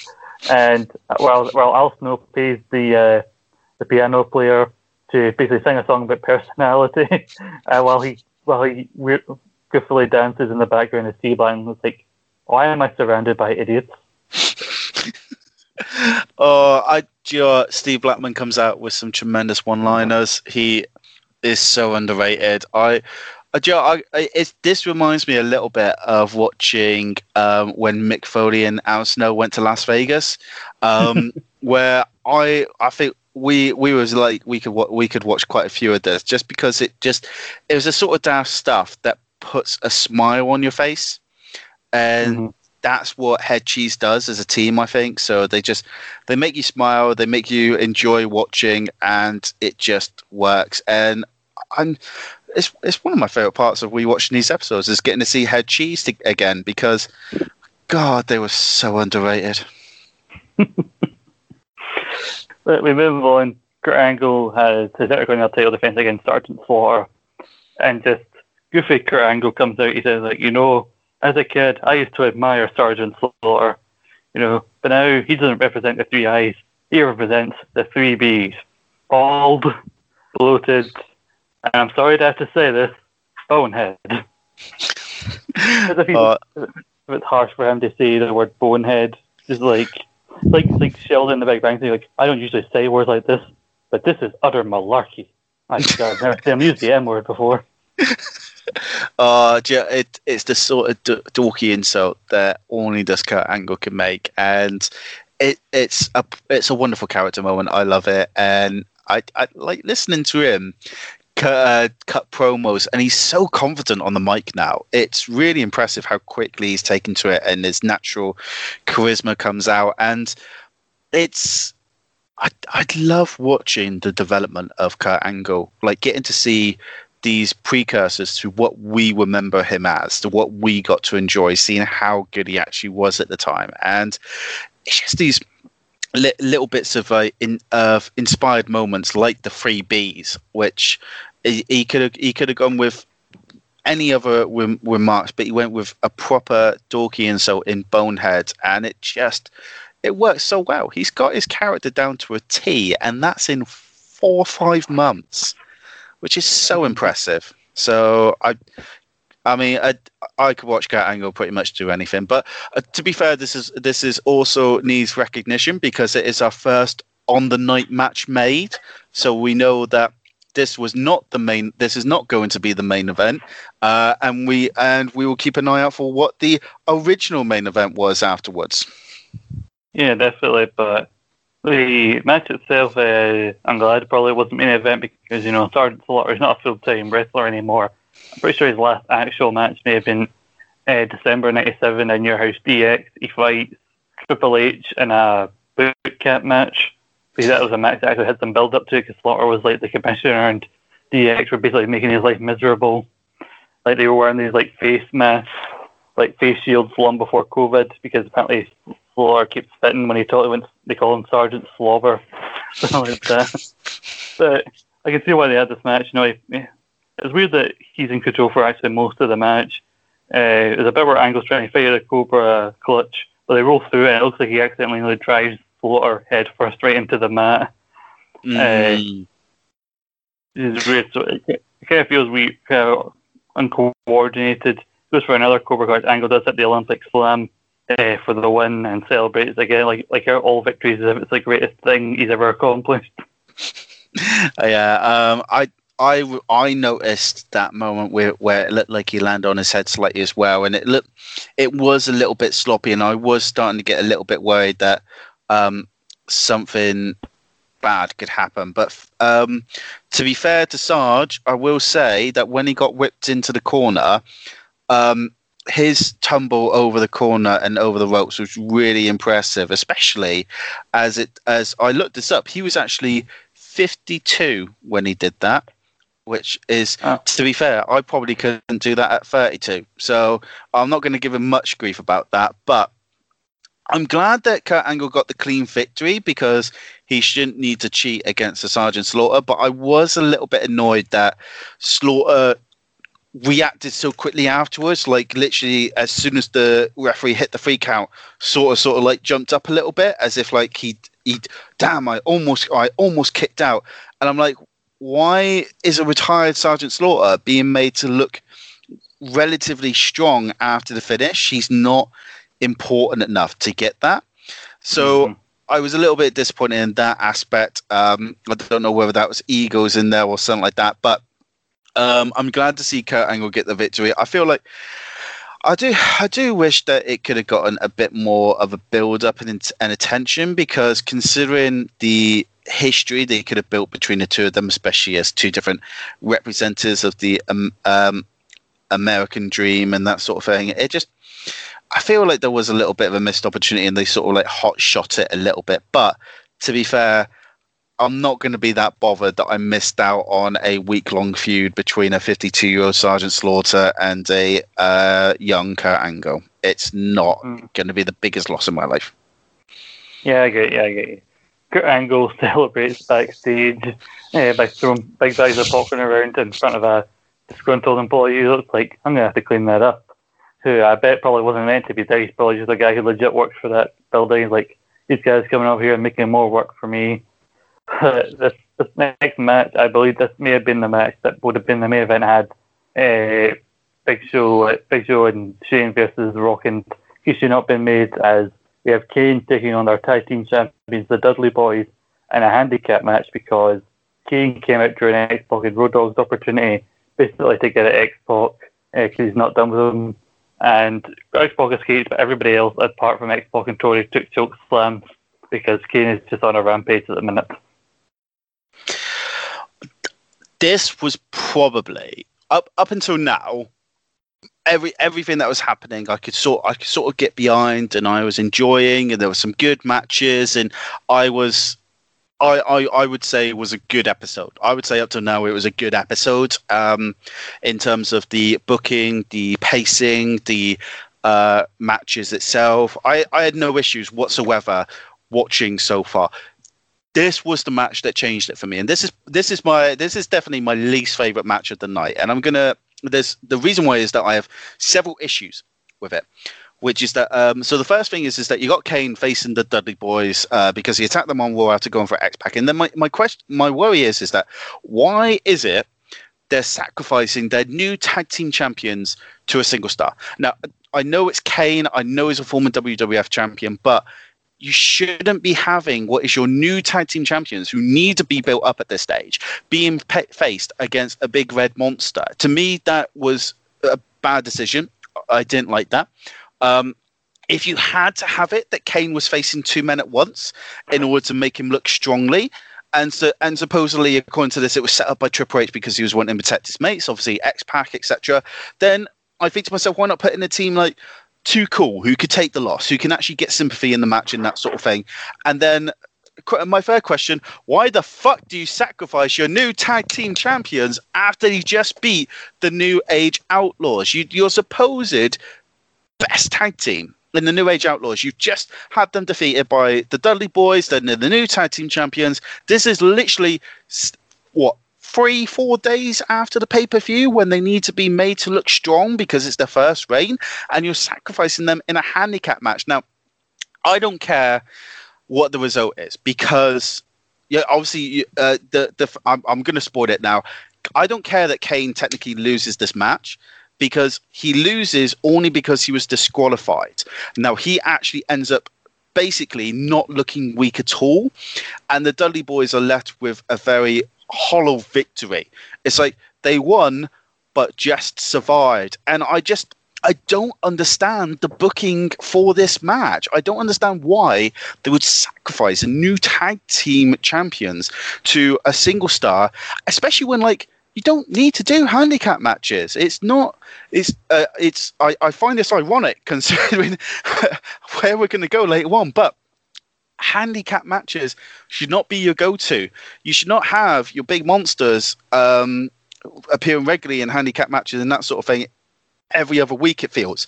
It has to be a really big surprise, and you definitely don't sacrifice your new tag team champions. I just don't understand the thinking behind this, and I don't like it. I was annoyed about this match because I felt it was a mistake, and I, I just, I, I don't get it. I don't get it. I love Kane. I know he's your favorite. I, I didn't like this segment because I thought it was a bad decision all round, and I just I didn't like it. I'm not going to be honest. This was the first thing in the event in the in the show I actively disliked because I thought it made more detriment than it did actually achieve anything. You can see where you're coming from from that. You know, I feel I found it more weird that X-Pac didn't get involved because I know X-Pac doesn't want to be associated with Kane anymore because he wants to get away from because Kane obviously, you know, constantly trying to kill him. But you know, like I'm used to people coming out and interfering and then that person appears on the other on the other person's thing later on, and you know you keep seeing the same people in multiple segments. Uh, so I've kind of come like used to that. Cause that's kind of the style of this time, and so that the DX then trying to get involved to help the Dudleys try and put Kane through a table or anything like that was interesting because like yeah, like Dudleys do work Kane over, but it does take them a while before they eventually get him down to like get in control because Kane is a monster, so he has to no matter what the numbers still appear dominant. Mm-hmm. Even then, they get one of the like key moves, like the headbutt into the groin, while uh, Paul Bearer is arguing with the referee. So still, they need to do shenanigans behind the ref's back to take down Kane. And also the fact that Kane also he chokeslammed D-Von through a table, which causes the DQ. But like before that, he did that counter in the Dudley's attempt to put him through a table, uh, which I'm pretty sure was part of the orders by to hurt Kane or put him through a table and all that. So the Dudleys would have gotten themselves DQ'd if, they, if their plan had went successfully, given that Kane reversed it, chokeslam to D-Von through, and that led to the DQ. So the Dudleys appear not very bright either. We, you know, I don't think I think that part of the gimmick is that they're not that smart when they came in, and then like Bubba goes down, and Devo, and when he says the winner is by DQ, uh, Bubba and Devo, and Bubba celebrates the fact that they won despite the fact his partner is currently flying through a table. To be fair, that may just be the uh, six years of uh, uh, continuous concussions that the man has probably inherited. Um, it, his brains are probably more scrambled than an omelette. You know, it's ridiculous. It's, uh, it doesn't even surprise me. It it's the it's the it's the shit cherry on top of the shit show that is this shit cake. That after all of that bollocks, um, that Bubba Ray Dudley celebrates a disqualification victory Weister's partner, his bro- his brother, um, is basically laid out on a table. It's it's just I don't think there was a single part of this match that was booked correctly, uh, basically, and I think it's a mess. I think it's detrimental. I think I don't think either side actually comes out of this well. I think the Dudley boys look weak because they've uh, basically been beaten up by one person. I think Kane looks stupid because he's dis- he's been disqualified after choking chokeslamming Devon through a table.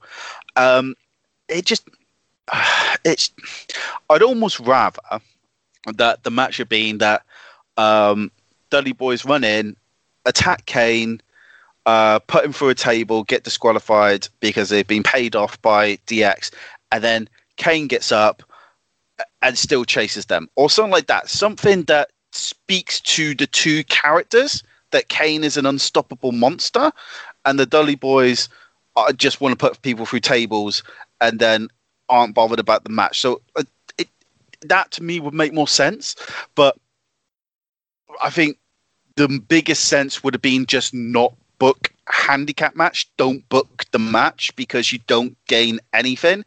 I would almost rather if it had literally been Kane versus Devon or Kane versus Bubba Ray Dudley or something like that. And then that to me would make more sense because technically you could still have it that they're working on behalf of DX trying to beat up Kane, etc. I just, it feels like they went, oh, let's do a handicap match and then didn't consider the actual consequences of the handicap match. If they had spent longer than I have talking about it, they may have actually made a good decision. I this was the what the weakest segment of the show for me. It was the segment I disliked the most, and I think it's the one segment that puts a downer on the overall package. Because even Shane and Big Show doing their speech earlier on still got good reactions from the crowd and still got the Rock and Rikishi involved. This is the weakest section for me of the show.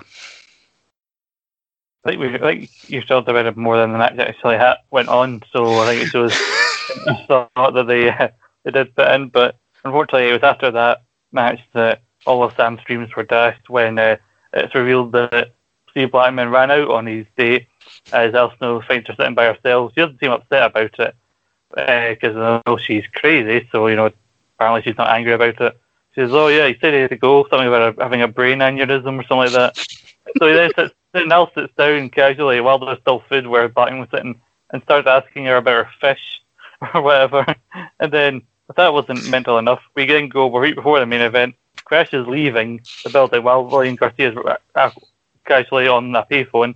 Like, are you going to wear that title back to the hotel? Like, yeah, I'm the hardcore champion. I'm defending 24 7. She laughs at him. As he gets to the parking lot, he's attacked by the Mean Street Posse. Just so much madness in such a small window. Uh, yeah, I have to admit, um, I if anything was going to save my mood after that Dudley Boys Kane sec- section, uh, going back to head cheese and then the 24 7 rules, it's like the writers 21 years ahead of schedule when, do you know what? This will get Sam back on side. Because when she's like, yeah, he said something about a brain aneurysm, I'm not to lie, I laughed. I did laugh because I could totally see Steve Blackman saying it. And to be fair, at that stage, I felt like I just had a brain aneurysm watching the previous segment. But um, I, I, that little bit with Al Snow just sitting down having the meal with her was a nice little touch. It, it made me smile. And um, the madness begins with the 24 7 rules. And I love the fact that in just this one segment, it very quickly sets up three of the major tro- tropes that will occur in the 24 7 rule, which is they basically a random wrestler appearing from nowhere with a confused referee. Because you, I think you saw it. Jimmy Korderas looked so confused. I wouldn't be surprised if he'd been at the buffet trying to get a chicken, and someone literally just grabbed him and said, "You have a shirt. Come with me." Okay. Uh, the second thing is it introduced a random but fun location. Now we've seen previous episodes, obviously, where the uh, where a limo uh, boot gets used to put someone into, but this really takes the um, the uncomfortable nature of it and turns it into fun where they're trying to pin crash inside the actual um, boot of the car and the uh, boot of the limo and basically are fighting over it and then the third trope is crash holly running or in this or in this example driving off into the night and it just in a nutshell it instantly sells to you what the possibilities are of what the 27 24-7 wars is going to be and watching this just makes me ridiculously happy because I feel like I'm watching the very birth of the heyday of the hardcore division. This is the beginning of where it's at its best. And I'm so looking forward to the next few episodes watching the Hardcore Championship and Crash Holly and Mean Street Posse and all of the jobbers that are going to get involved, etc. This made me smile and got me prepared for the main event or the tonight's main event just made up on the fly. Um, to it made me very happy. So i i was i'm glad i'm glad with these two segments. Yeah so I, like yeah said like the uh, each probably can't decide who's going to get the pin so like crash manages to escape and that's the thing about the hard cartel you know i think in the attitude era one of the things that he talked about Russo, I know he's not around in the WF anymore, but one of his like positive was that everybody had a storyline, and that's the thing with the hardcore title that it gives certain guys a storyline that makes you interested. Like these guys, I couldn't care less about prior to this, and uh, anything else I've seen them on as part of this review. But I'm looking forward to see the stuff they do with Crash in the weeks that follow.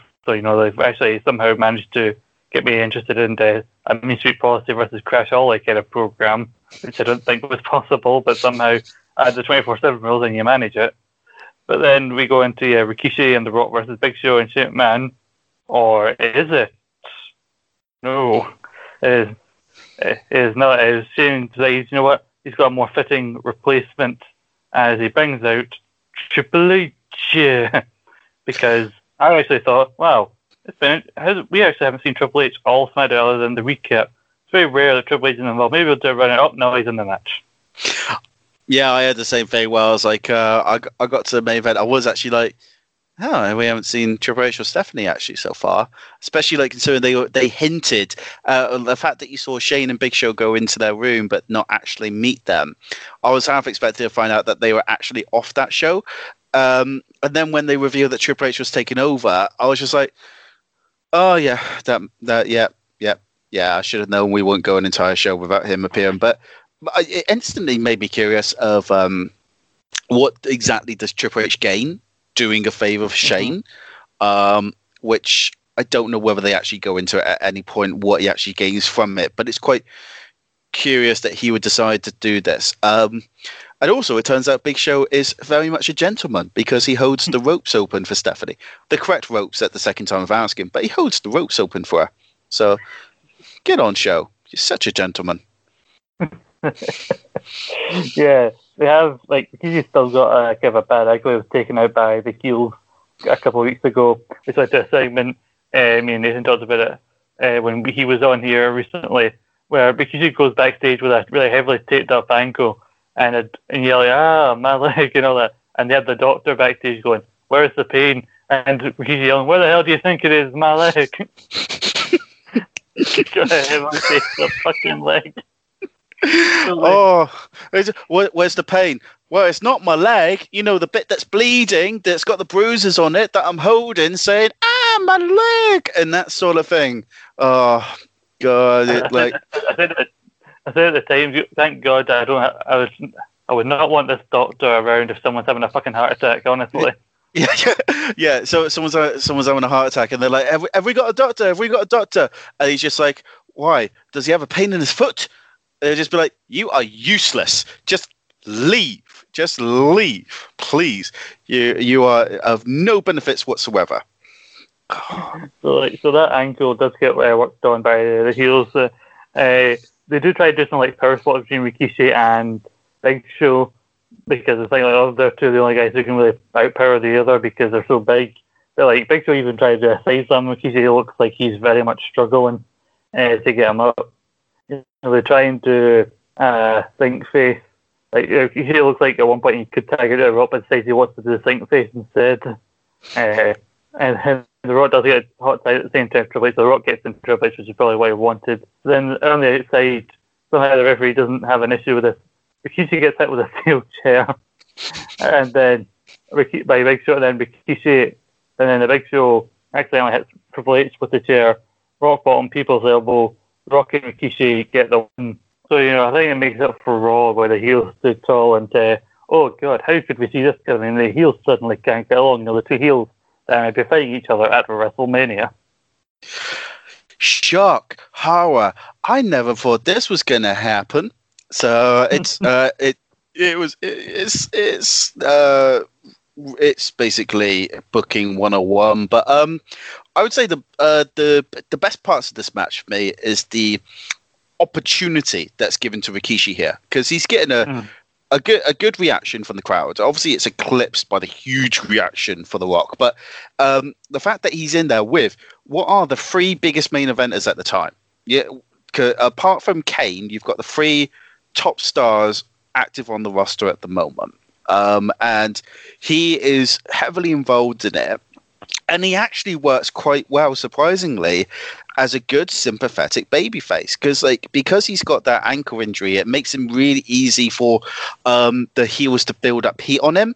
So the crowd is invested when he's trying to when he's struggling for the hot tag. And then i love the fact that you can almost see in his brain him go no me must shove ass in big show's face. Um, but afterwards he does a very impressive samoan drop on big show which um, was very, like I said, very impressive. And I was, uh, I thought that was a really good moment to allow him to get the hot tag, and it was a proper hot tag. This wasn't Grandmaster Sexay hot tag, which was a brief flare. This was spit and vinegar and uh, and all sorts like mag uh, magma and lava all flaring everywhere because the crowd is reacting to everything. Um, now, thankfully, we've discovered that Earl Hebner is actually deaf because of the fact that he didn't hear the steel chair to Rikishi's ankle. Um, so it's it's nice to know that we have a referee who can't hear what's going on. But it was actually a very clever finish. I thought the way they set it up because first of all you've got it, the Rock gets a semblance of revenge after being screwed over twice, which is really vital. Um, you've got the, the Big Show and Shane's habit of using a chair on the Rock backfires on the third occasion. Because if you think about it, it's happened at No Way Out. It was successful. It happened on Monday. It was successful. And the third time is where it backfires on them. So it shows that there's a development going on there. The third thing is that it creates a, a schism between uh, Triple H and Big Show, and that will help to the build up to the WrestleMania main event. Um, so it does, it's achieving multiple odds to it, and finally you have it that Triple H loses to Rock, but he's also kept protected as he took the chair shot. So it's actually probably one of the cleverest finishes on the actual night, which makes it so much more depressing that some of the finishes earlier on were so lackadaisical. But overall, I thought this was a, a very hot main event that the crowd were very invested in, really enjoyed it, and it did its job and it sent the crowd home happy. And I don't, I don't think you can have a single complaint about this as a main event. The only thing I'm curious to find out is why Triple H decided to take Shane McMahon's place. If we hmm. don't find that out, then I'm going to be annoyed. But to be fair, I'm I'm not going to count, uh, going to hope for much. But overall, yeah, very happy. Yeah, I wouldn't hold your breath on an explanation. You know, I was like, we're really going to get one, or or even one that meaningful. So yeah, well, I'm pretty sure there was a bit of a beatdown by the heels afterwards, John, because like you know for some reason they're rocking because you can't stand tall for too long. But yeah, the main event was solid. It, it did what it needed to do, and it takes us over one more week as we're on the road to WrestleMania 2000. But now, clocking out just around two hours, that is us. Uh, that is us recapped the March second episode of SmackDown. Um, it's time for you to tell me what moment from this uh, SmackDown or match you would tell people to check out and watch. If you had to recommend one thing, and where would your thumb be for this episode of SmackDown? So, for me, it's, it's, it's probably going to sound quite random, but I would say that the most memorable moment and what you should have to watch, as good as the two opening matches are, and I do think those are very good. I think the most memorable event and what you need to watch is everything related to Crash Holly because you're actually seeing history occur. And Crash Holly is a very underrated member of the roster, I feel, especially for his work uh, during this time period in the year 2000 and 2001. I think he really helps elevate the hardcore championship to the point that it is almost worthwhile and when you see good title reigns by, say, Raven or Rhino or Steve Blackman or someone like that, that's the work he's put in. And this is where it begins. And the announcement of the 24 7 rule as well is such a big nostalgic moment. I feel anything related to Crash Holly has to be the first thing you watch on this show because of how important the moments are and how fun they are. They are actually fun. So he's like the original R-Truth. So if you like R-Truth for the 24 7, but, you know, better booking, watch this. I definitely agree with that. Uh, where'd your thumb be? Up, down, or in the middle? I'd actually, I would actually say thumbs up. I would say this is a great show. Uh, it's definitely the best one we've watched so far. I'd say in that it flies, it flew by. Every match is at least okay. I will, I will say, even Kane versus the Dudley Boys isn't a badly wrestled match. It's just bad booking. And if you're not bothered about the booking, if you're not like me, who is really who is really invested in the minute details and that sort of thing, if you don't care about that, you'll probably enjoy it. So every match flies by. It's at least okay. None of the matches overstay their welcome. So I would actually say, um, it's not going to be like the classic episodes that we're likely going to likely see down in, like, say, the SmackDown Six era or something like that. But in these original days of SmackDown, this I would say is a really good example of the benefits having a second show is, and it's I would say it's definitely a thumbs up. Yeah, I would. I think for some reasons I would give it a thumbs up because thought of one there's a lot to really delve into. It's good for this show, but also a lot to kind of really enjoy as a fan. And even when there's points where guys aren't wrestling, there's decent, really good moments of character work. You know, putting over the Hulk the Stink face, you know, Kurt Angle's promo before his match. You know, I may not have been the biggest fan of it. I know you enjoyed the, the Allison and the Blackman stuff. You got Crash's stuff where like proclaim himself the greatest hardcore champion. So yeah, thumbs up for me. I would also say the Crash Holly stuff that can also bring something different, so we're not too like samey with our like recommendations. I would also say the the Jeff Rios match because the sale wrestling that's coming today more so than it would be here. So if you're a fan of the current style and want to see kind of elements of that, early elements of that in like this period of the WWF, then I'd recommend checking this match. Uh, a finish aside, but, you know, like I said, I think they had reasons as to why they wanted to keep both guys strong.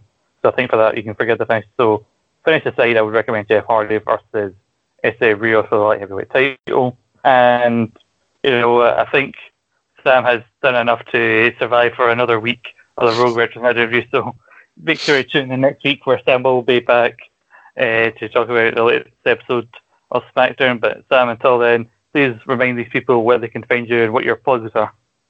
So uh, I am currently appearing on two different websites wrestling wise. I'm appearing on Cultured Vultures, where I'll usually do uh, lists and previews and that sort of thing. So I'm on there. And I've also recently started appearing on a website called WrestleJoy. And I've just begun a new series looking at um, the classic CM Punk WWE title reign. The first article is mm. being published as we speak. The second one is being currently queued up, I believe. And there's going to be at least another three to four parts uh, doing this deep dive into the history of CM Punk's WWE title reign. So uh, if you enjoy wrestling, enjoy the positives of wrestling, and you enjoy watching and listening to CM Punk being the best in the world, come to WrestleJoy.